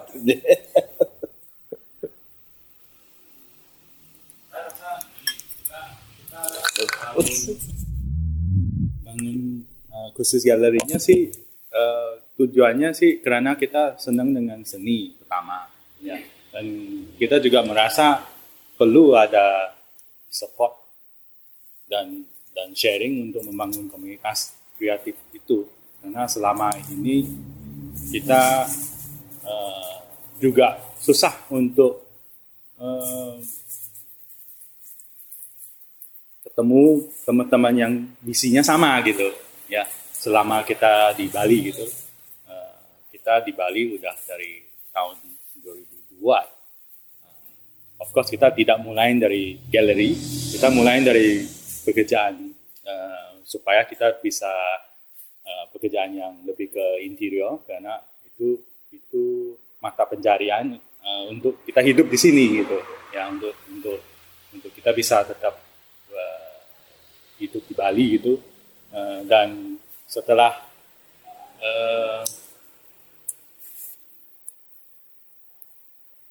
tahun 14-15 tahun ya, jadi dari tahun 2016 baru kita mulai CCG-nya, karena merasa ada keperluan untuk men-sharing dan untuk supaya kita bertemu 2016 ya, pertama kali ke sini. Iya. Tapi sebelumnya kita udah pernah main ke Sika Gallery sih, dan kita senang dengan seni di Bali. Jadi ketemu seniman-seniman udah dari dulu. Pertama-tama waktu kita baru ke Bali 2002-2003 kita udah kenal sama suku main ke tempat dia, ke Mangu waktu dia masih di rumah lama, sebelum dia pindah ke rumah baru, masih belum, ya. Belum tenar. Ya, benar-benar. Inilah, dia masih, kita masih kopi bareng gitu. Ya. Ya, intinya kita dekat dengan seniman, kita merasa dekat dengan seniman karena kita suka dengan seniman. Jadi CCG itu salah satu impian kita untuk supaya kita bisa berbagi, ya, dan itu tujuannya. Dan kita nggak punya, ya, kita membangun jaringan itu sambil jalan intinya. Kita juga mencari jalan yang terbaik untuk kita bisa sharing dan membangun ini bersama intinya gitu. Eksperimen ya. Ya, eksperimen ya. Dan kita juga belajar. Lihat respons dari luar ya. Benar sekali. Jadi respons sudah hebat ya. Ya kan? Ya.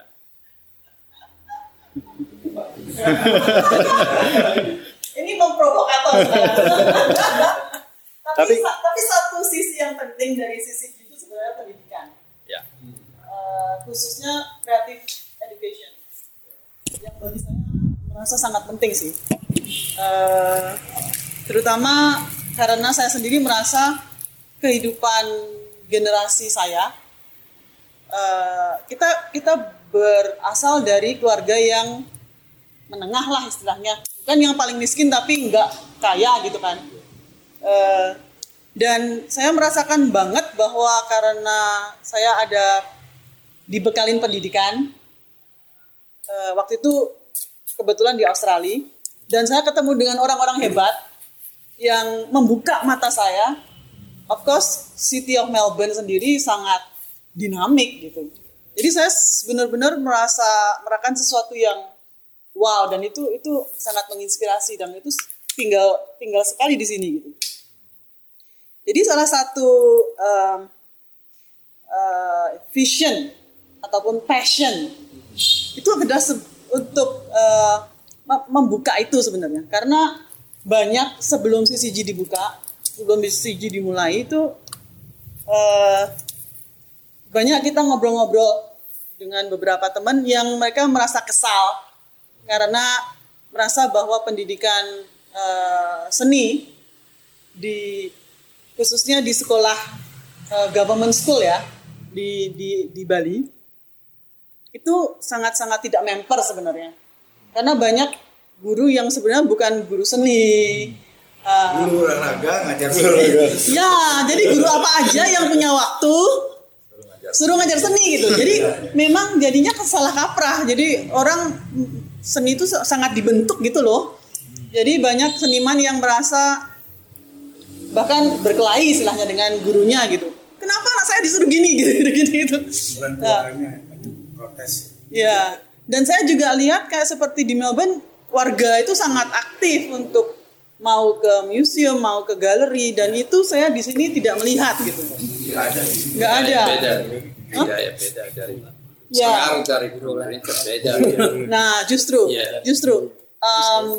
Sedangkan, of course saya juga realize, saya juga tahu bahwa di Bali itu agama, culture, sebenarnya seni itu sudah dalam kehidupan gitu kan. Tapi saya pikir bahwa di sini tuh sudah waktunya lah ya untuk orang bisa menerima atau kita perluas lagi gitu. Sebenarnya seni itu seperti apa gitu. Jadi ada alternatif lah gitu. Makanya kita kebetulan di CCG kita selalu ngomong art and design. Jadi mau mengangkat itu tapi banyak dari segi pendidikan sebenarnya untuk apalagi ke anak-anak gitu. Ya. Setelah jalan 3 tahun, memang merasakan bahwa itu sesuatu yang penting. Karena itu generasi penerus gitu. Of course, dari segi Denpasar sendiri, itu adalah satu program yang sebenarnya dimulai oleh waktu itu ada Alam yang merasa kegelisahan teman-teman di sini lah ya waktu itu juga melihat generasi mudanya gitu, yang emerging itu, gimana ini Bali, gimana ini Denpasar gitu. Apalagi Denpasar isi di sana, banyak komunitas-komunitas di sana gitu. Kok nggak ada suara gitu kan? Nah, makanya waktu itu kita mulai Denpasar gitu. Dan sudah jalan 2 kali yang berupa format pameran dengan format yang berbeda. Kita masih mencari sebenarnya satu formula yang mana lebih satu sustainable, lebih kedua cocok dengan saat ini dan bisa di embrace lagi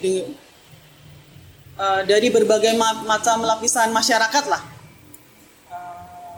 Dan itu makanya kita mengajak teman-teman kurator untuk bantu sebenarnya untuk mengobserve dan berdialog dan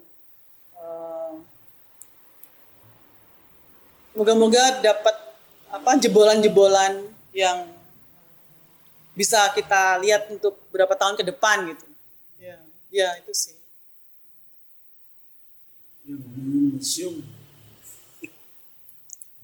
Di Bali ngomongin museum di Bali memang. Saya melihat museum yang sebenarnya di masyarakat itu sendiri, cuman di gedung yang menyebut diri museum itu hanya mengambil contoh, beberapa contoh itu pun kelihatannya belum menjadi ikon masyarakat, sehingga untuk apa saya ke sana? Di lingkungan saya sendiri mungkin ada yang lebih variatif gitu.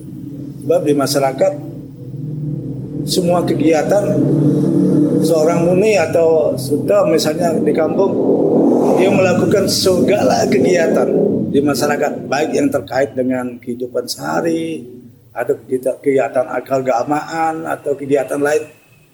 Dia selalu ditawarin, kamu tolong dong kerjain ini, kamu tolong dong kerjain ini.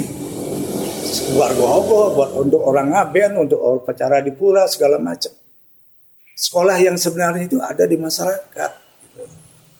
Ya tinggal, sedangkan sekolah yang kita buat, itu kurikulumnya dibuat di pusat yang sangat berbeda dengan alam masyarakat kita di sini di Bali, atau mungkin juga sama dengan masyarakat yang lebih jauh misalnya ke timur, pasti merasakan ada benturan.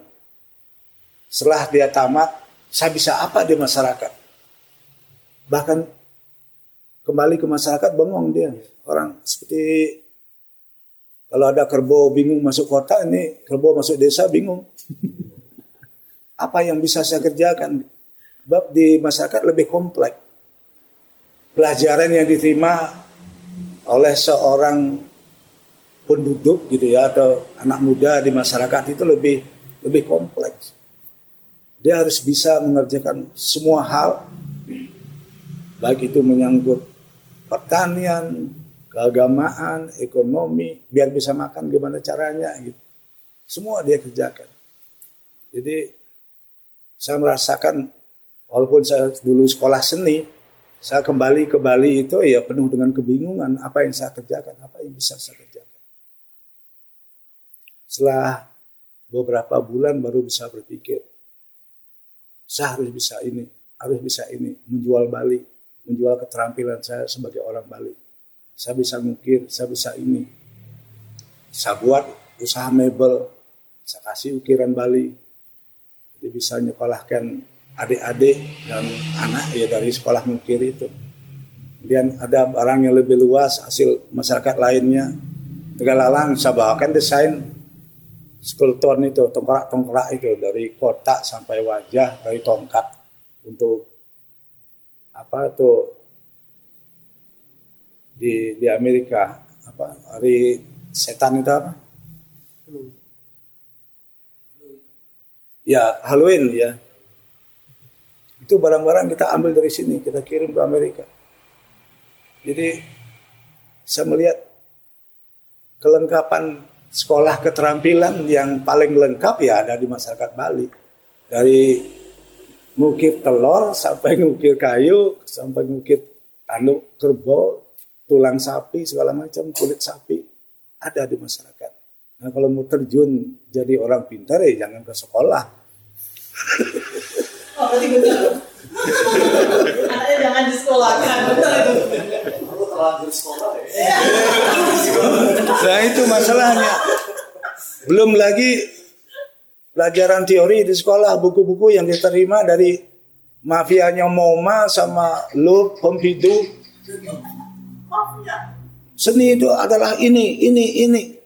Kok jauh banget dengan saya alami di masyarakat saya di Bali atau di Indonesia lah pada umumnya, bahwa suatu karya seni yang dikerjakan lebih dari satu orang itu bukan karya seni. Nah, kami di sini di Bali buat badai, buat goh-goh harus rame-rame, nggak bisa kerja sendiri. Sebenarnya itu kekuatan Bali ya, ya. Kekuatan Bali. Nah itu kebanyakan dari kita, saya bilang.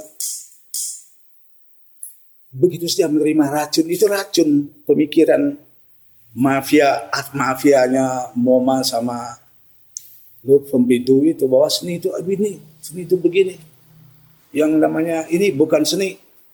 Dan seniman besar adalah ini. Orang yang dipegang semua oleh dia. Ya. Ya. Ya. Yang lain no itu. Makanya saya melihat setelah tinggal di Eropa, yang paling memungkinkan kita ngomongin kontemporer lah, yang bisa bekerja sama berbagai skill.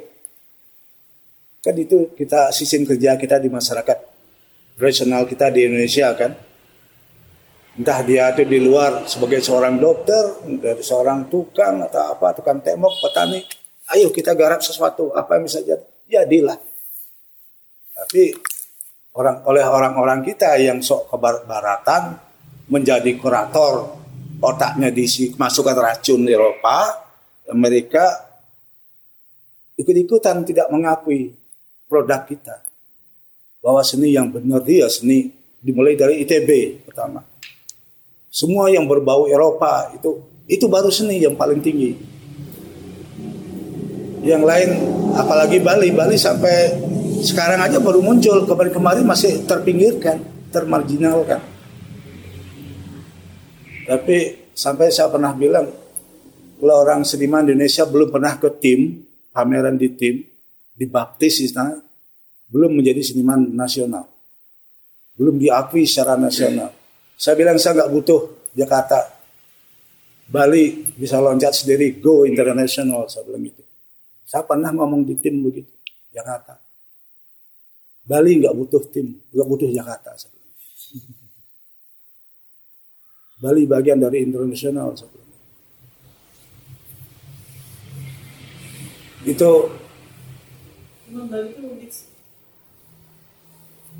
Saya bilang orang Indonesia ini mentalnya terpengaruh karena terjajah 300 tahun itu, jadi mental kolonial selalu lebih memposisikan. Bule atau barat itu lebih tinggi. Otaknya kadang nggak jalan, nggak realistis. Jadi pemikirannya, apalagi ada Tuhan, wah ini Tuhan anu. Apalagi ada Smith sama Pandey gitu. Gabunglah jadi satu dipelihara.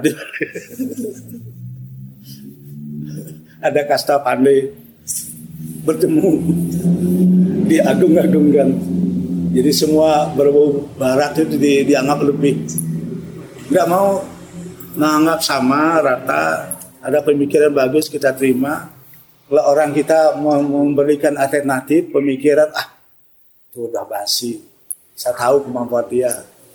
Kalau ada teman dari luar belum ngomong sudah dianggap wah ini lebih, mesti lebih pintar. Ya itulah yang terjadi. Beberapa teman kurator kita juga begitu.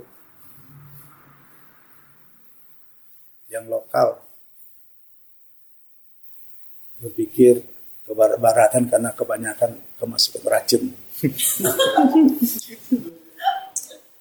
Gak mau melihat. Kembali setelah kuliah melihat ke dalam siapa kita. Kita salut dengan Eropa. Mereka punya budaya. Saya salut dengan Amerika. Amerika yang tidak punya seni apa-apa. grafik desain yang dianggap low class, berkat pop art, jadi seni Amerika. Hebat kan politiknya. Gencar dengan buku diproduksi oleh MoMA.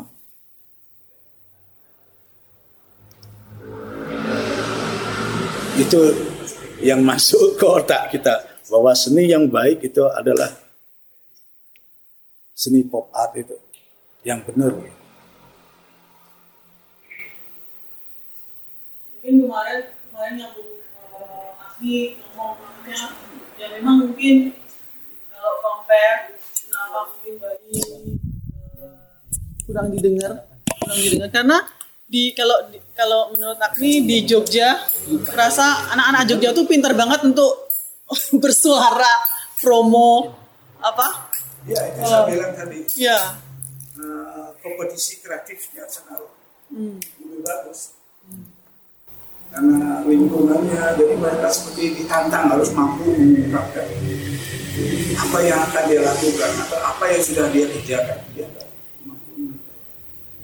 Itu keberhasilan dia secara umum juga ini merubah mindset orang.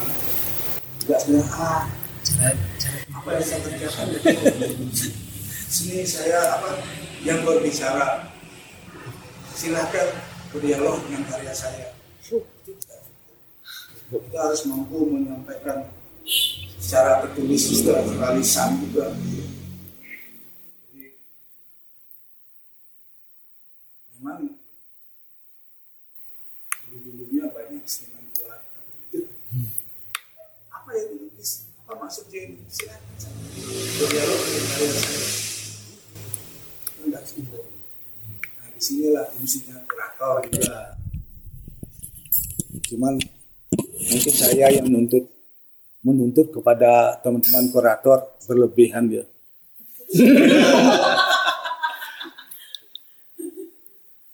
Kalau dulu-dulu si kurator itu sifatnya cuman itu saja. Menerjemahkan, menyampaikan apa yang tidak bisa disampaikan secara lisan atau tertulis oleh seniman, disampaikanlah oleh kalau dulu sih bukan kurator ya, kritikus seni, membuat rame dia, yang maki-maki dia, yang nyanyung-nyanyung dia dulu. Sekarang hilang itu semua ya. Takut orang kritik seniman. Lebih baik disanjung aja, aman. Nanti dimusuhi sama teman seniman kalau dikritik dia.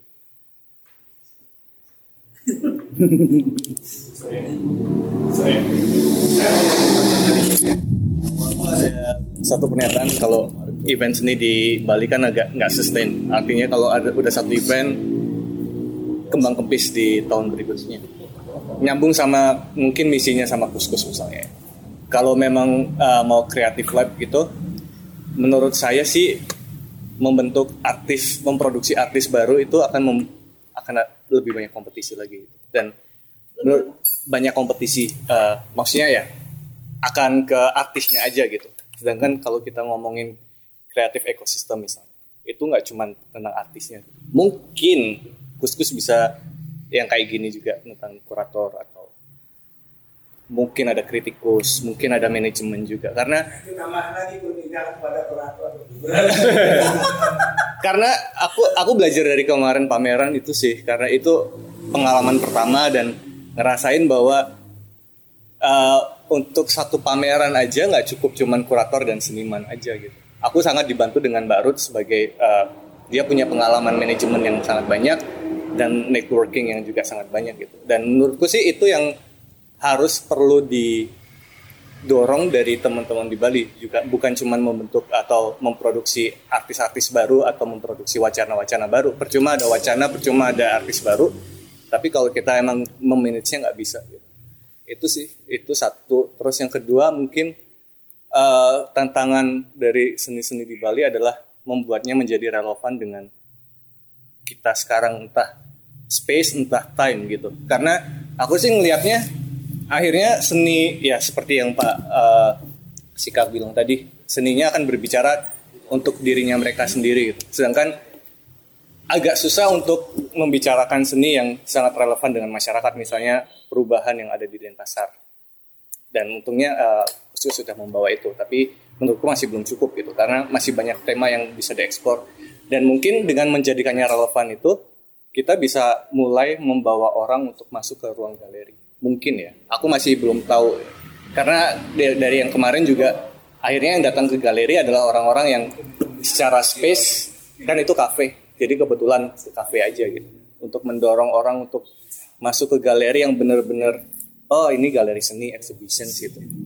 Apa sih? Kalau emang ya seperti yang dikatakan Mbak Sika juga, lab utama Bali atau museum utama Bali kan ada di masyarakatnya. Dan itu direproduksi ulang di seni gitu. Jadi akhirnya seni pun kehilangan daya tariknya gitu untuk masyarakat yang sudah terbiasa dengan kehidupan itu gitu. Masih banyak hal-hal lain yang perlu dieksplor sih gitu, dari segi wacana menurutku ya.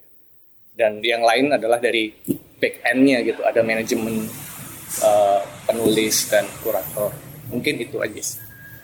Dari kita setuju lah ya. Kita setuju dan kita merasa memang masih banyak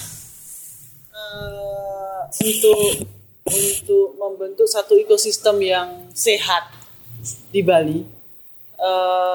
Sebenarnya dari program Denpasar yang 2 tahun ini kita belajar juga banyak. Intinya bukan hanya seniman pajang karya dan selesai. Kita punya tanggung jawab lebih. Kita merasa tanggung jawab yang lebih besar dari hanya memajang karya. Intinya seperti itu.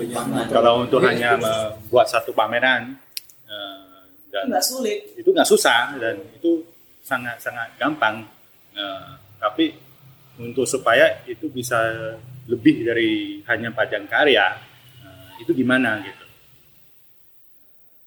Seperti Pak Sika juga ngomong, harus bawa senimannya keluar, pameran di luar, exposure di luar.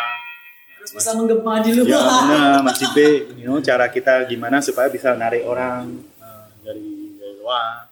Dan salah satu yang kita sadar juga, kita juga harus membangun kolektor gitu kan. Ya. Akhirnya gitu kan, dan kuncinya juga. Jadi ekosistem itu nggak hanya seniman ya yang dimasukkan, seniman sama kurator, tapi juga di bawahnya itu ada lain-lainnya, termasuk peranan museum. Yang ini kalau kita ngomong sistem di luar ya, mereka udah seniman, galeri, museum itu. Dan pameran patron sama exhibition art fair gitu kan, itu semua ada linknya itu ada. Jadi kita sadar tentang itu dan kita merasa PR kita juga cukup banyak gitu, tapi ya kita step by step lah kerjakan seberapa kita kita kerjakan aja. Kalau terlalu membuat diri kita pressure sih nggak nikmat lagi. Benar, kita kan tujuannya untuk bersenang-senang sambil menikmati. Itu perlu strategi juga, network gitu. Gimana pameran yang kecil di sini bukan kita buat pameran ramai pengunjung makan-makan karena kita sediakan snack banyak, orang ramai, bukan itu aja. Lebih dari itu sebenarnya. Gimana kita buat pameran di sini supaya terbaca oleh orang-orang. Beberapa galeri di Amerika juga termasuk yang top-top galerinya, bahkan orang museum. Nah ini perlu network yang jelas. Itu ada di Instagram sama follower-follower kita. Mereka baca semua. Pilih follower, lihat sekarang orang minta request kita langsung confirm gitu. Kita mesti punya daftar galeri nasional. Di Eropa siapa, di Afrika siapa, di Australia siapa, Amerika. Itu yang di add orang-orang. Sehingga kalau kita punya kegiatan, mereka dengar. Ya. Seniman kita, oh ini yang sampai sekali waktu ada orang dari, saya dosen di Chicago, saya ngajar art kritik, dia bilang itu dan historical art. Datang tuh, saya turun di Jakarta, saya tanya. Kalau saya ke Bali, saya ketemu siapa? Menyebutkan. Saya datang ke Bandung, ke Sumarja, Glede. Kalau saya ke Bali, saya ketemu siapa? Nyebut kamu. Datang Surabaya, nyebut kamu. Dari awal saya mau keluar di Chicago, saya udah bilang ke Indonesia, harus ketemu dengan ini. Kenapa kamu bisa terkenal sekali? Lebih terkenal lagi, anak istri saya lebih mengenal saya lebih dari kamu, saya bilang itu. Tertawa dia. No, maksud saya, apa strategi kamu? Kok saya dari akan berangkat di Amerika, Chicago, bilang ke Indonesia, menemukan nama kamu. Dia bilang, ya saya bilang, strategi saya begini. Saya punya daftar, ada buku kecil, sekarang bukunya dipinjam teman tapi nggak pernah kembali lagi. Ada buku-buku. Ini adiknya Gus Ilham yang punya Ulun Body Hotel itu. Ada buku tebalnya segini, gedenya segini. Itu daftar galeri nasional di Eropa, di Amerika siapa, Kanada siapa, tiap negara ada saya dulu. Ya, bukunya harus dipinjam sih, pinjam balik. Sampai ada harus juga punya buku ini. Art collection art collector gitu. Jadi kolektor-kolektor dunia itu siapa saja, jenis koleksinya apa saja. Itu siapa yang minjam dulu tuh? Ya itu yang minjam buku nggak pernah kembali. Orang-orang dia yang minjam yang lebih jahat lagi. Ini pegang kesaktiannya Siko nih biar dia nggak tahu, malah dia buta, saya yang tahu. Belum. Saya minta, dia bilang nggak ada, hilang gitu. Gampang aja bilang hilang. Itu dipakai. Coba buka di Instagram. Siapa-siapa orang-orang yang perlu dihubungi. Kita jadikan link gitu. Jadi kalau kita buat pameran, orang-orang itu tahu. Perlu siapa, Pompidou siapa, top-topnya kan itu. Ada Art Basel siapa. Saya pernah mengundang pimpinan Pompidou untuk buka pameran saya, Erawan, Bodiano, Gino. Pameran, dia kaget. Oh, Indonesia ada karya bagus begini, dia bilang gitu. Besok kamu datang ke kantor saya baru launching buku seminggu yang lalu, dia bilang. Art of the World yang masuk Papua sama Kalimantan, Borneo, nggak ada art Indonesia. Seniman dunia semua ada, personal di dunia. Tapi kok yang nyinggung Indonesia, art Borneo, art Papua. Itu rumah Papua itu yang itu dimasukin sebagai art Papua.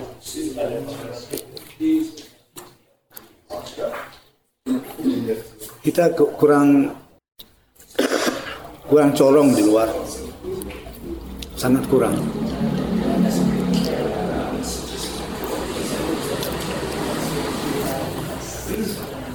Pak Sika, ini ada pertanyaan yang sangat menarik sebenarnya.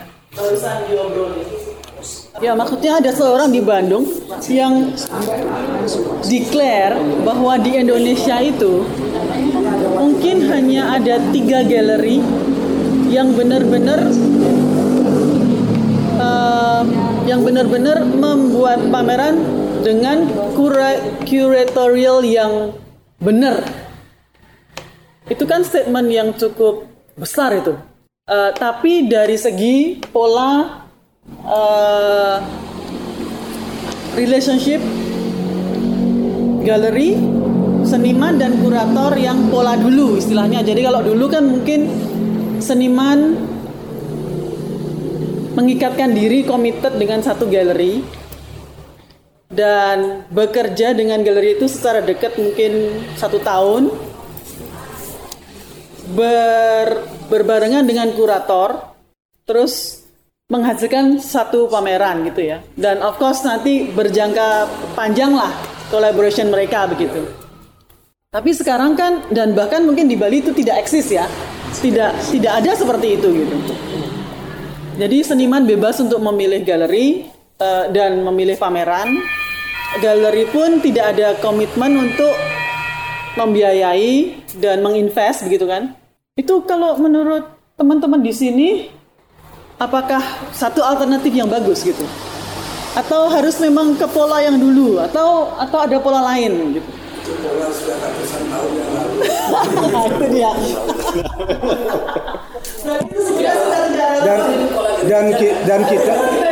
Dan kita mau mulai di sini, saya merasakan sekali setelah saya berhasil mengekspos teman-teman di Sanggar Dewata dan Dr. Hongjin berhasil mengangkat beberapa orang menjadi kurator, kolektor. Nah, kita mulai dari itu, maksudnya Petron itu di barat ada. Lah di sini kita baru memulai. Sika, kamu urus semua ke teman-teman seniman anak muda. Saya urusnya kolektor. Itu relasi tembakau semua yang jadikan kolektor itu. Nah itu berkembang belakangan ditiru oleh orang-orang di luar karena begitu ada pameran si A di sini sudah mulai ada penawaran dari orang berduit di Jakarta atau dia juga pemilik galeri. Kamu mau kerja dengan saya 5 tahun? Dan saya biayai kamu butuh berapa juta tiap bulan. Dan kamu store kaya prioritas ke saya. Ada yang saklek tidak boleh keluar, tapi ada juga yang mengizinkan boleh jual keluar, tapi tidak boleh lebih murah dari standar yang kamu berikan ke saya. Itu dengan kontrak. Ada, itu pilihan silahkan. Mau ada nikmatnya. Ya, tapi kalau sebab dia investor ya tokoh. Kalau saya dengar syarat seniman untuk bisa dikontrak oleh si galeri investor ini, dia hanya bisa bilang yes. Oh, maksudnya tidak ada yang bisa dia. Kamu buat lukisan yang ini warnanya lebih jual ke biru ya. Ini sebab calon pembeli saya senang biru. Ya Pak. Ya Pak. Gitu. Seperti yes. Boneka seperti boneka. Ya. Kemudian jawaban si seniman, kamu kok mau begitu? Ya satu pilihan saya. Sebagai seniman, saya punya skill, saya harus menghidupi keluarga saya. Gitu kan? Ya mau dikontrak, ya silakan. Nah itu yang terjadi terhadap seniman Sanggar Dewata yang sebelumnya dikritik oleh Muni. Saya Sanggar Dewata saya menghegemoni, akhirnya digeomoni oleh investor-investor tadi itu. Caranya memang bermacam-macam. Misalnya saya seorang investor, pengusaha mebel yang berhasil, datangi seorang anda seniman. Kalau saya beli lukisan ini satu, harganya berapa sih? Saya tertarik dengan ini. Biasa saya jual 5 juta, Pak. Wah, mahal kalau buat saya. Saya kan baru mencoba-coba. Mau jadi apa, koleksi lukisan di rumah. Kalau 2,5 boleh nggak? Oh ya, silahkan, Pak. 2,5, satu lukisan. Kalau misalnya saya mau beli, saya ada uang 10 juta. Berarti saya dapat 5 dong. 5 kan turun dah jadi 2 juta kan. Oke, 5. Iya Pak, boleh Pak. Ini kan membayangkan, wah mau dapat uang 2,5 atau dapat uang 10 juta. Udah kasih aja dah 5 biji 10 juta. Jalan-jalan lagi, saya mikir-mikir. Kapan ya kita, ya sekelar rayuan lah. Saya bisa mengangkat kamu, karya kamu saya senang sekali. Kamu berapa karya punya? Oh banyak Pak, 50 ada.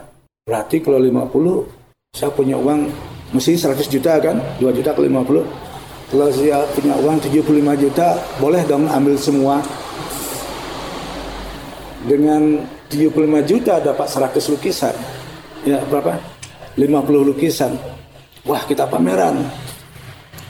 Kamu bisa nggak nyiapkan lagi 20 biji? Pameran lah kita. Saya sudah jual pada relasi saya dengan harga 2,5 juta. Jual separuh dia sudah modal kembali. Kemudian dia nambahin lagi, saya bayar lukisan dia. Saya punya modal lagi 20 lukisan. Itu kelipatannya begini semua. itu mereka itu ngomong ke saya, cerita.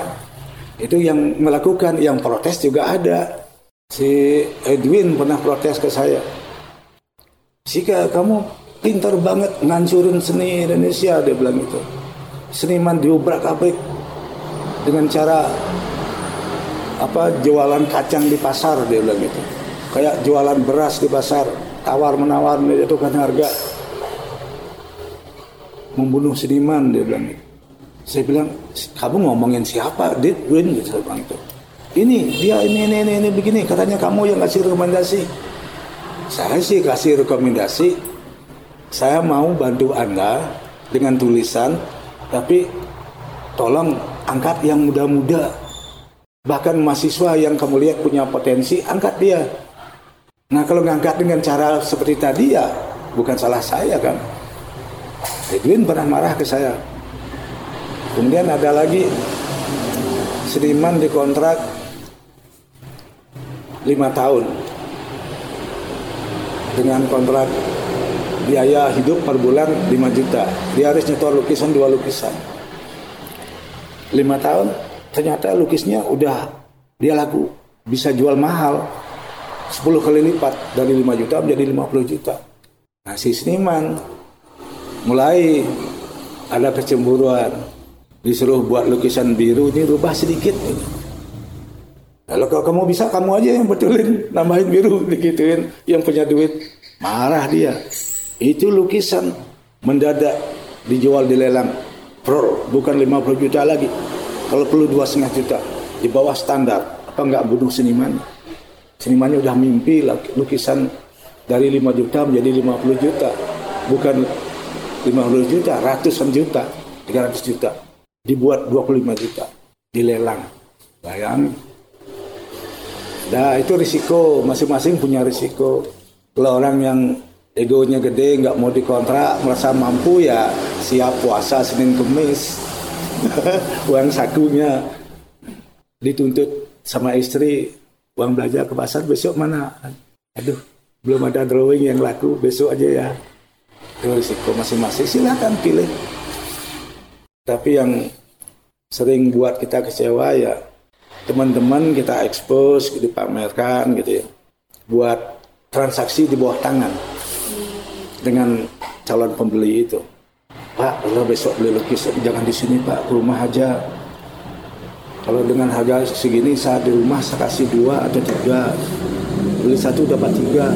Di sini sering ngalamin Pak. Bapak punya galeri sekarang, siap-siap aja. Untuk hal-hal yang seperti itu. Jadi udah tahu dulu, nggak banyak kecewa. Ya sebenarnya waktu kemarin masuk jadi satu platform dan mulai mengadakan khususnya Denpasar itu kan pameran ya. Kalau lagi-lagi dan Cakul Couture kan lebih ke pendidikan tadi itu yang memang kita senang gitu. Kita mulai belajar banyak nih tentang yang gini-gini nih Pak, yang ruwet-ruwet gini. Fungsi seorang kurator di sebuah pameran apa? Kalau misalnya sekarang ini soalnya kurator selalu membuat tema itu sebuah pameran dan seniman memvisualkan tema itu. Sedangkan seniman bekerja sesuai kegelisahan yang mereka alami. Dan itu pasti akan berbeda-beda kan. Tapi tiba-tiba kurator datang mentemakan dan seniman merubah semua gaya yang dia bikin, kegelisahan yang dia bikin untuk mengikuti tema itu. Kalau saya pikir seharusnya kurator itu harus bisa membaca. Iya, kegelisahan itu. Konteks. Ya, merangkum semua aja, kan untuk dijadikan sebuah pameran. Benar. Kalau sekarang kan tidak seperti itu yang terjadi. Ya, kurator yang menciptakan kayak kemarin ya semua sih sering banyak pameran seperti itu kayak kemarin ya. Di Megarupa saya diundang dengan konsep bla bla bla dan temanya tentang laut dan apa gitu. Saya nggak pernah bikin karya laut. Ya udah saya bawa karya yang saya kegelisahan saya pernah bikin, ya udah saya store di situ. Ya masuk juga sih sebenarnya. Dan itu banyak juga di Art Bali pun seperti itu. Kurator yang membuat tema, seniman yang mengilustrasikan. Jadi sebenarnya posisi seniman jadi ilustrator sebenarnya. Tapi nggak mesti juga kalau seniman memang dia ada kegelisahan tertentu, kan seniman kreatif dong, yeah, kan? Dia bisa menyiasati sebenarnya. Iya. Yeah. Maksudnya kurator nih ada pemikiran seperti ini nih. Kira-kira saya ada nggak kegelisahan yang sama? Kalau bapaknya ada, saya bisa menyiasati dengan visual, gairah saya, jiwa saya untuk berkarya merespon itu gitu. Iya. Yeah. Tapi bapaknya memang tema itu tidak ada sangkut pautnya dengan saya dan saya merasa jauh, foreign, jauh. Ya jangan saya paksain. Saya pikir itu sebenarnya two way. Kalau ya, jadi dua ini sih seharusnya. Ya harus berdialog. Gitu. Dan sekarang kan yang tidak terjadi kan dialog seperti itu kan? Ya memang sih kalau pengalaman itu ya. Sebenarnya kalau saya misalnya pengalamannya itu cenderung fleksibel memang. Misalnya kalau tergantung sih, kalau berdasarkan ada dua model praktek misalnya. Jakarta Biennale kemarin kan kita baca karya, kecenderungan karya seniman. Kalau misalnya kecenderungannya, karena arah yang kita obrolkan itu tidak mengabaikan lebih dahulu kecenderungan apa yang senimannya, tapi kita ngobrol antar kurator karena 7 orang, obrolannya bagaimana di kecenderungan di tiap daerah bagaimana. Ya, cuma Charles saya waktu itu dia memandu, semacam pemandu, fasilitator. Karena ini nih tahu apa kalian gitu kan. Tapi Charles juga belajar sama kita misalnya soal dinamika tiap kota misalnya, karena beda-beda kan. Aceh dengan konteks misalnya Aceh itu cenderung kayak vis-a-vis antara pusat dan daerah. Dia sebagai Aceh itu kan kayak berlapis. Kalau pembacaanku ya berlapis dalam artian musuh yang dia musuhi terlalu banyak sebenarnya. Misalnya aturan di daerah kanun yang sampai hukuman cambuk itu satu. Kedua, jadi tingkat lokal, aturan lokal, tingkat provinsi ada, dan Jakarta. Jadi ada 3 lapis yang harus dia. Itu konteks misalnya di Aceh. Surabaya bagaimana ya, Beni yang tahu persis, tapi kemudian juga misalnya teman-teman di Bandung kayak Riksa atau Asep sekarang kan di Macan, ya tentu punya konteks sendiri, tapi lebih ke misalnya tetap kita melihat sejarah, tapi cenderung memang bagaimana prakteknya sekarang. Ya Makassar tentu saja punya dinamika sendiri ya Seba. Tapi ada tantangan kurator misalnya untungnya karena saya tidak punya banyak jaringan waktu 2015, ya masih mending lah sekarang jaringannya gitu kan. Saya hanya bisa berani membawa 4 orang dari Makassar, seniman. Senimannya cenderung bahkan bukan 2 dimensi, bahkan ada yang sangat praktik sifatnya. Misalnya saya bawa kelompok kui-kui namanya, prajut. Saya malah bawa prajut. Terus ada satu seniman yang punya band, namanya Resa Enam, sekarang tinggal di Bali. Dia punya band Theory of Discussion yang jadi band, kayaknya Tempo bilang band terbaik tahun lalu gitu di Indonesia gitu. Ada juga saya bawa Firman Jamil itu seniman lingkungan. Saya kalau mau dibilang, saya lebih suka seniman apa ya, seniman lingkungan malah, karena kita bisa ngapa-ngapain sebenarnya, main bahkan art aktivisme bahkan. Yang satu malah saya bawa komunitas arsitek,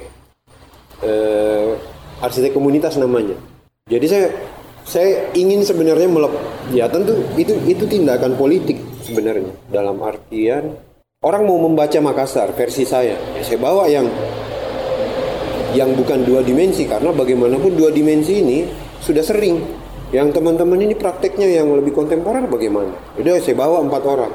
Tapi ini menguntungkan. Kenapa? Karena saya tidak akan mungkin bekerja sama dengan seniman yang saya tidak pernah bekerja sama. Kenapa? Saya akan meraba-raba dengan waktu yang mepet. Karena ini soal manajemen, soal manajemen nih. Itu saya selamat di bagian itu. Wah iya untung ya saya bawa 4 orang. Nggak ujuk-ujuk, ini bawa segepok orang gitu. Terus yang penting pameran, ini Jakarta loh. Enggak, saya nggak mau bagian itu. Tapi saya ingin sedikit tapi maksimal. Bahkan 1 orang pun kalau ada yang mau 1 orang ya udah.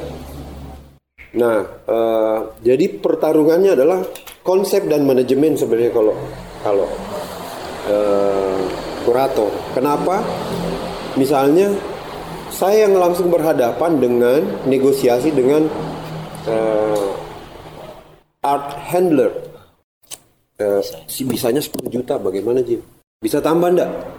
Tambah berapa? Misalnya soal mendatangkan kui-kui.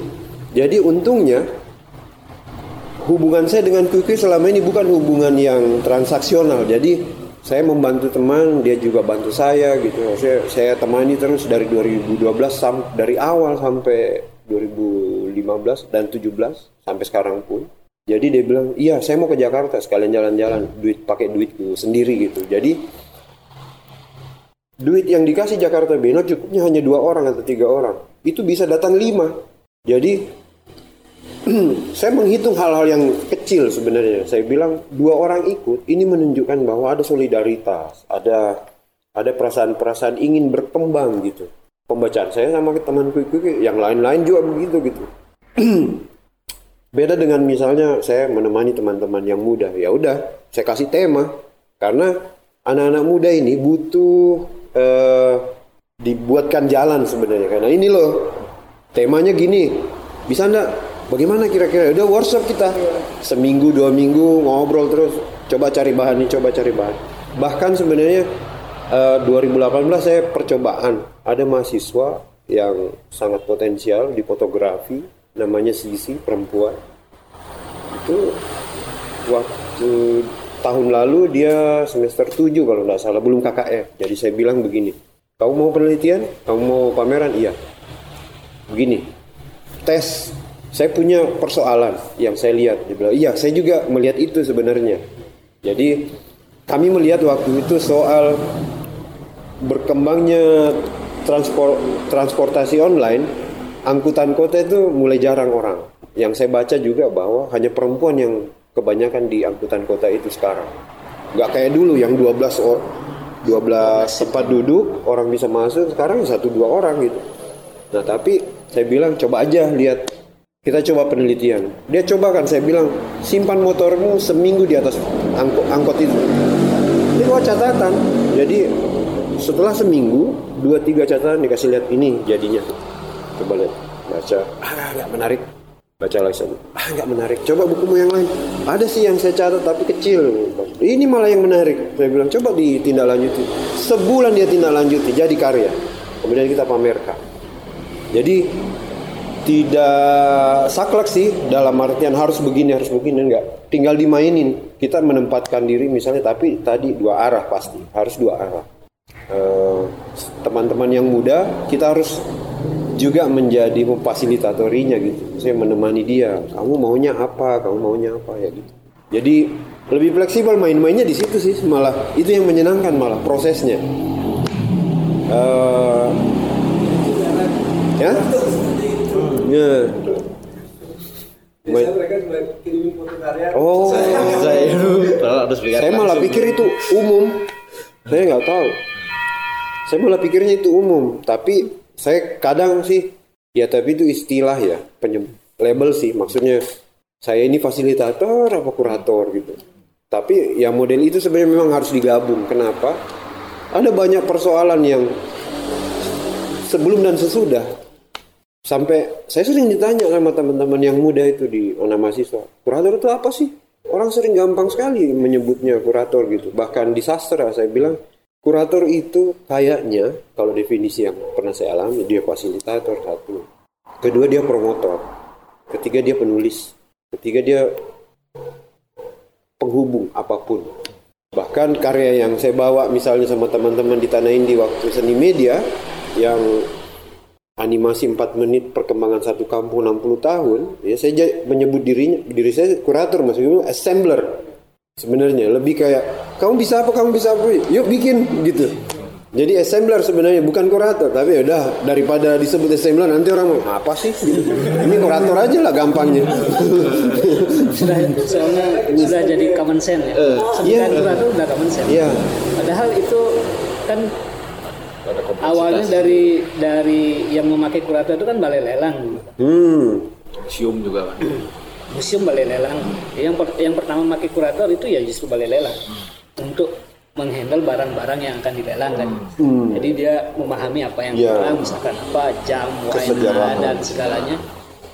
Nah, kemudian ya karena di balai lelang itu ada karya seni juga, jadi kekuratoran itu jadi masuk lebih meluas. Mungkin kalau misalnya kurator museum mungkin jauh lebih gampang tanda petik. Dalam artian begini, ada slot yang soal sejarah. Slot ini yang belum terhubung nih, karya yang ini sama ini ada benang merah yang hilang. Itu yang jadi penghubungnya. Oh, karya ini penting, ada penghubungnya antara ini. Jadi kurator itu kayak arkeolog purbakala sebenarnya, kayak ya, fungsinya gitulah. Bisa begitu. Bahwa antara barang yang dihadapi ini evolusi manusia ini pernah hilang bagian ini. Oh, ternyata kita ketemu di Cina gitu. Ya udah begitu. Iya, bisa begitu. Tapi mungkin pertanyaannya teman dari Vietnam, dia bilang begini, kurator di Indonesia bagaimana? Maksudnya, dia bilang, kami itu di Vietnam banyak orang barat jadi kurator. Saya bilang, di Indonesia itu berbeda. Kenapa? Kebanyakan sekarang pameran-pameran atau event seni yang berlangsung di Indonesia itu kebanyakan merespon isu masyarakat. Nah, kalau sudah bicara masyarakat, itu berarti bicara komunitas. Kalau bicara komunitas, berarti kita butuh orang dalam, orang yang tahu persis isu-isu itu. Jadi agak tidak memungkinkan kondisi seperti itu di Indonesia seperti di Vietnam. Bilang ya juga ya, karena saya bilang belakangan memang politik seni rupa di Indonesia lebih banyak persentasenya, bahkan mungkin lebih banyak kayak pameran-pameran komunitas yang merespon isu sesuatu gitu, yang kemudian tidak, agak berdosa kita untuk memanggil teman-teman yang kita kenal, misalnya ada teman dari mana, Inggris atau di mana, yang kemudian mengkuratori. Menulisnya iya bisa, tapi mengkuratori agak susah kayaknya, karena isunya basisnya lokal yang tidak diketahui orang luar. Itu jadi setelah tadi dua itu dipadukan. Iya Pak, mesti memang dialognya setara, nggak boleh ada yang begini. Sebab kalau kita kadang-kadang yang tahu salah kita atau baik kita orang luar, artinya orang lain lebih jelas melihatnya gitu. Makanya saya setuju juga kalau ada kegiatan biasanya ada kuratornya dari luar, berdampingan dengan kurator lokal. Bagus juga Pak, karena perbandingan praktek yang lebih mapan dengan yang acak adut kayak begini bagaimana di Indonesia gitu. Itu juga yang karena kita itu ya, kalau refleksi saya selama beberapa tahun terakhir memang manajemen yang bermasalah. Kita bermasalah di manajemen. Tapi saya saklek di bagian itu, misalnya teman-teman yang nggak usah masuk lah, kamu di bagian ini aja lah, nggak cocok di sini. Kamu mau saya tagih sampai ancamannya. Pamit, teman-teman. Sekarang kami. Iya. Sampai ketemu. Iya. Cuman di sini di kita sering ada kurator dadakan itu. Seorang kurator itu lahir dari magang sampai 4 tahun 5 tahun di sebuah lembaga seni sebagai nasional. Dia magang di sana sampai 5 tahun kemudian keluar dengan sertifikat seorang kurator. Saya baru-baru Pak awal tahun ini 2019 saya menemani sekitar ini ngomong kurator dadakan. Saya diminta 10 hari terakhir 10 hari terakhir ini sebenarnya agenda dari Bentara Budaya, jadi Perupa Sulawesi Selatan. Teman-teman ini sudah berkelahi sesama seniman. Kemudian saya waktu sedang ada program yang juga saya sangat sibuk. Tiba-tiba dia bilang, cara buka, dia ngomongnya itu kayak gini, ini kapal sudah mau karam, sudah mau tenggelam nih. Bagaimana? Ini nih kami kelahi nih, sudah 2 tahun kelahi terus nggak selesai. Nah sementara jadwal di Bentara sudah ada. Kita mesti berangkat 2 minggu depan. Kamu minta, saya minta tolong lah katanya sama kamu gitu. Ternyata dengar-dengar memang dia bilang sesama seniman, dia bilang kalau kalian kita masih berkelahi, minta tolong cepat sama Jimpe katanya. Karena nggak ada yang beres nih, udah soal kuratorial lah segala macam udah beres lah. Karena kelahi ini. Jadi kemudian saya pekerjaan saya sudah sampai begini, tiba-tiba datang ini kayak itu air udah sampai di sini nih. Napasnya itu susah banget ya. Nah, tapi saya harus mengambil tanggung jawab moral itu. Kenapa? Karena kapan tidak saya membantu, lebih parah lagi setelah ini, karena ini soal nama baik Sulawesi Selatan lah, perupa-perupa yang sudah duluan. Ya udah. Saya ambil tanggung jawab itu, Pak. 10 hari terakhir udah saya bilang besok kita ketemu, bawa karya masing-masing. Udah sampai segitu dibuka bagian ini nggak usah, ini nggak usah. Kenapa? Alasannya ini soal eksotika lah segala macam. Udahlah saya bilang saya nggak mau yang pakai eksotika. Itu udah tahun 70-an lah saya bilang, ngapain lagi dibawa ke Jakarta. Teman-teman Jakarta itu mau berita yang terbaru dari teman-teman di Sulawesi Selatan, dari Sulawesi Selatan. Oh iya dah, sip. Itu jadi sampai begitu kejadian, alhamdulillah puji Tuhan udah dipamerin dan dapat berita gitu kan. Pulang saya baru tahu September kemarin, dia bilang ternyata seniman itu terutama teman-teman yang universitas negeri itu dia bilang membenci saya, tanda petik. Kenapa? Karena ternyata ada beberapa karya itu karya dosen. Karya dosen yang tuh nggak usah masuk.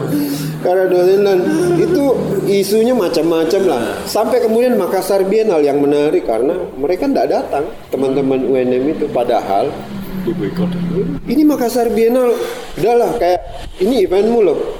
Tapi yang lucu pembukaan Makassar Biennale mereka tawuran di kampus, jadi antara seni rupa sama bahasa ini lucu banget tawuran.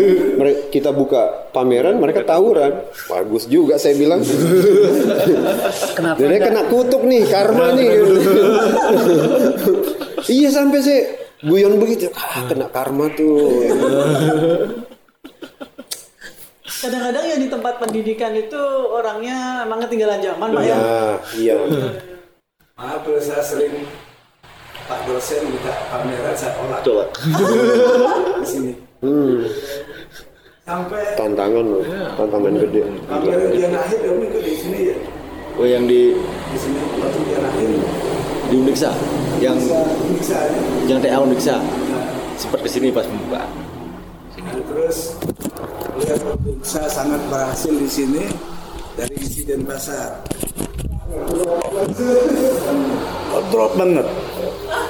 Ngedrop banget tuh karyanya, kalah. Nah itu sampai saya kumpulin dosennya, saya suruh kita duduk di sini. Sampai kita di Jogja kan punya istilah seniman yang jadi dosen itu seniman yang gagal. Jadi mereka jadi dosen. Aduh berarti kalau jadi dosen terkutuk dong. Iya.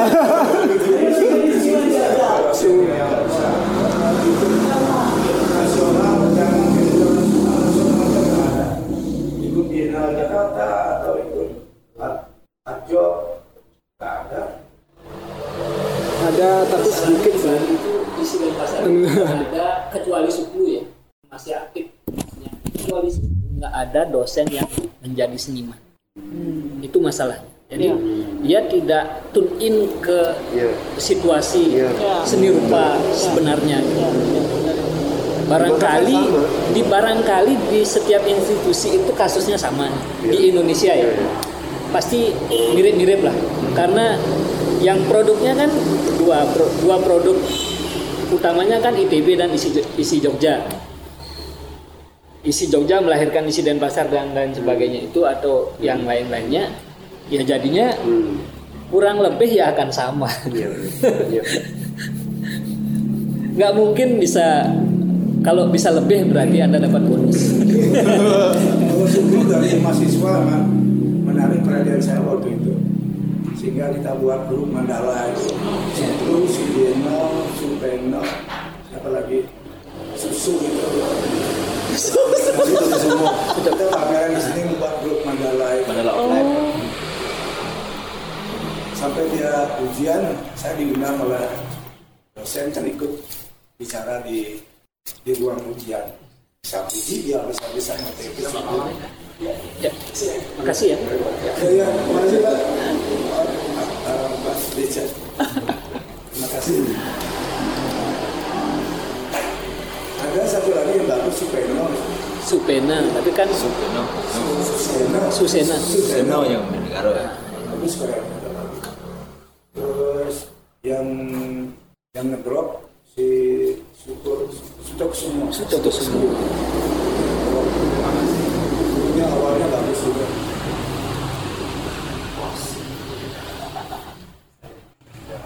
Ya syukur dia sampai sekarang masih bisa eksis.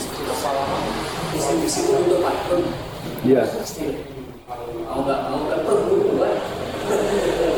Kalau dosennya di sekolah ngomongin seni, dia pulang ke rumah, di rumah kerjaannya pelihara bebek. Wah, jangan-jangan saya nanti tamat sarjana jadi nggak bisa jadi seniman. Ikut-ikutan Pak dosen jadi pelihara bebek, peternak ayam, peternak bebek, gitu logikanya. Alasan pulang ngajar udah capek langsung tidur. Lah wawasnya kapan dibuka? Saya udah tua-tua begini aja tiap hari. Boleh dikata 10 jam itu paling enggak tuh saya buka sambil tidur. Saya jam 1 malam itu masih buka gini. Apa yang terjadi di beberapa galeri itu? Saya ikutin MoMA, saya ikutin Pompidou, Art Basel, apa dia buat. Saya ikutin. Enggak maulah ketinggalan wawasan gitu. Walaupun tidak lagi berkarya, tapi pemikiran itu tidak boleh anukan stop.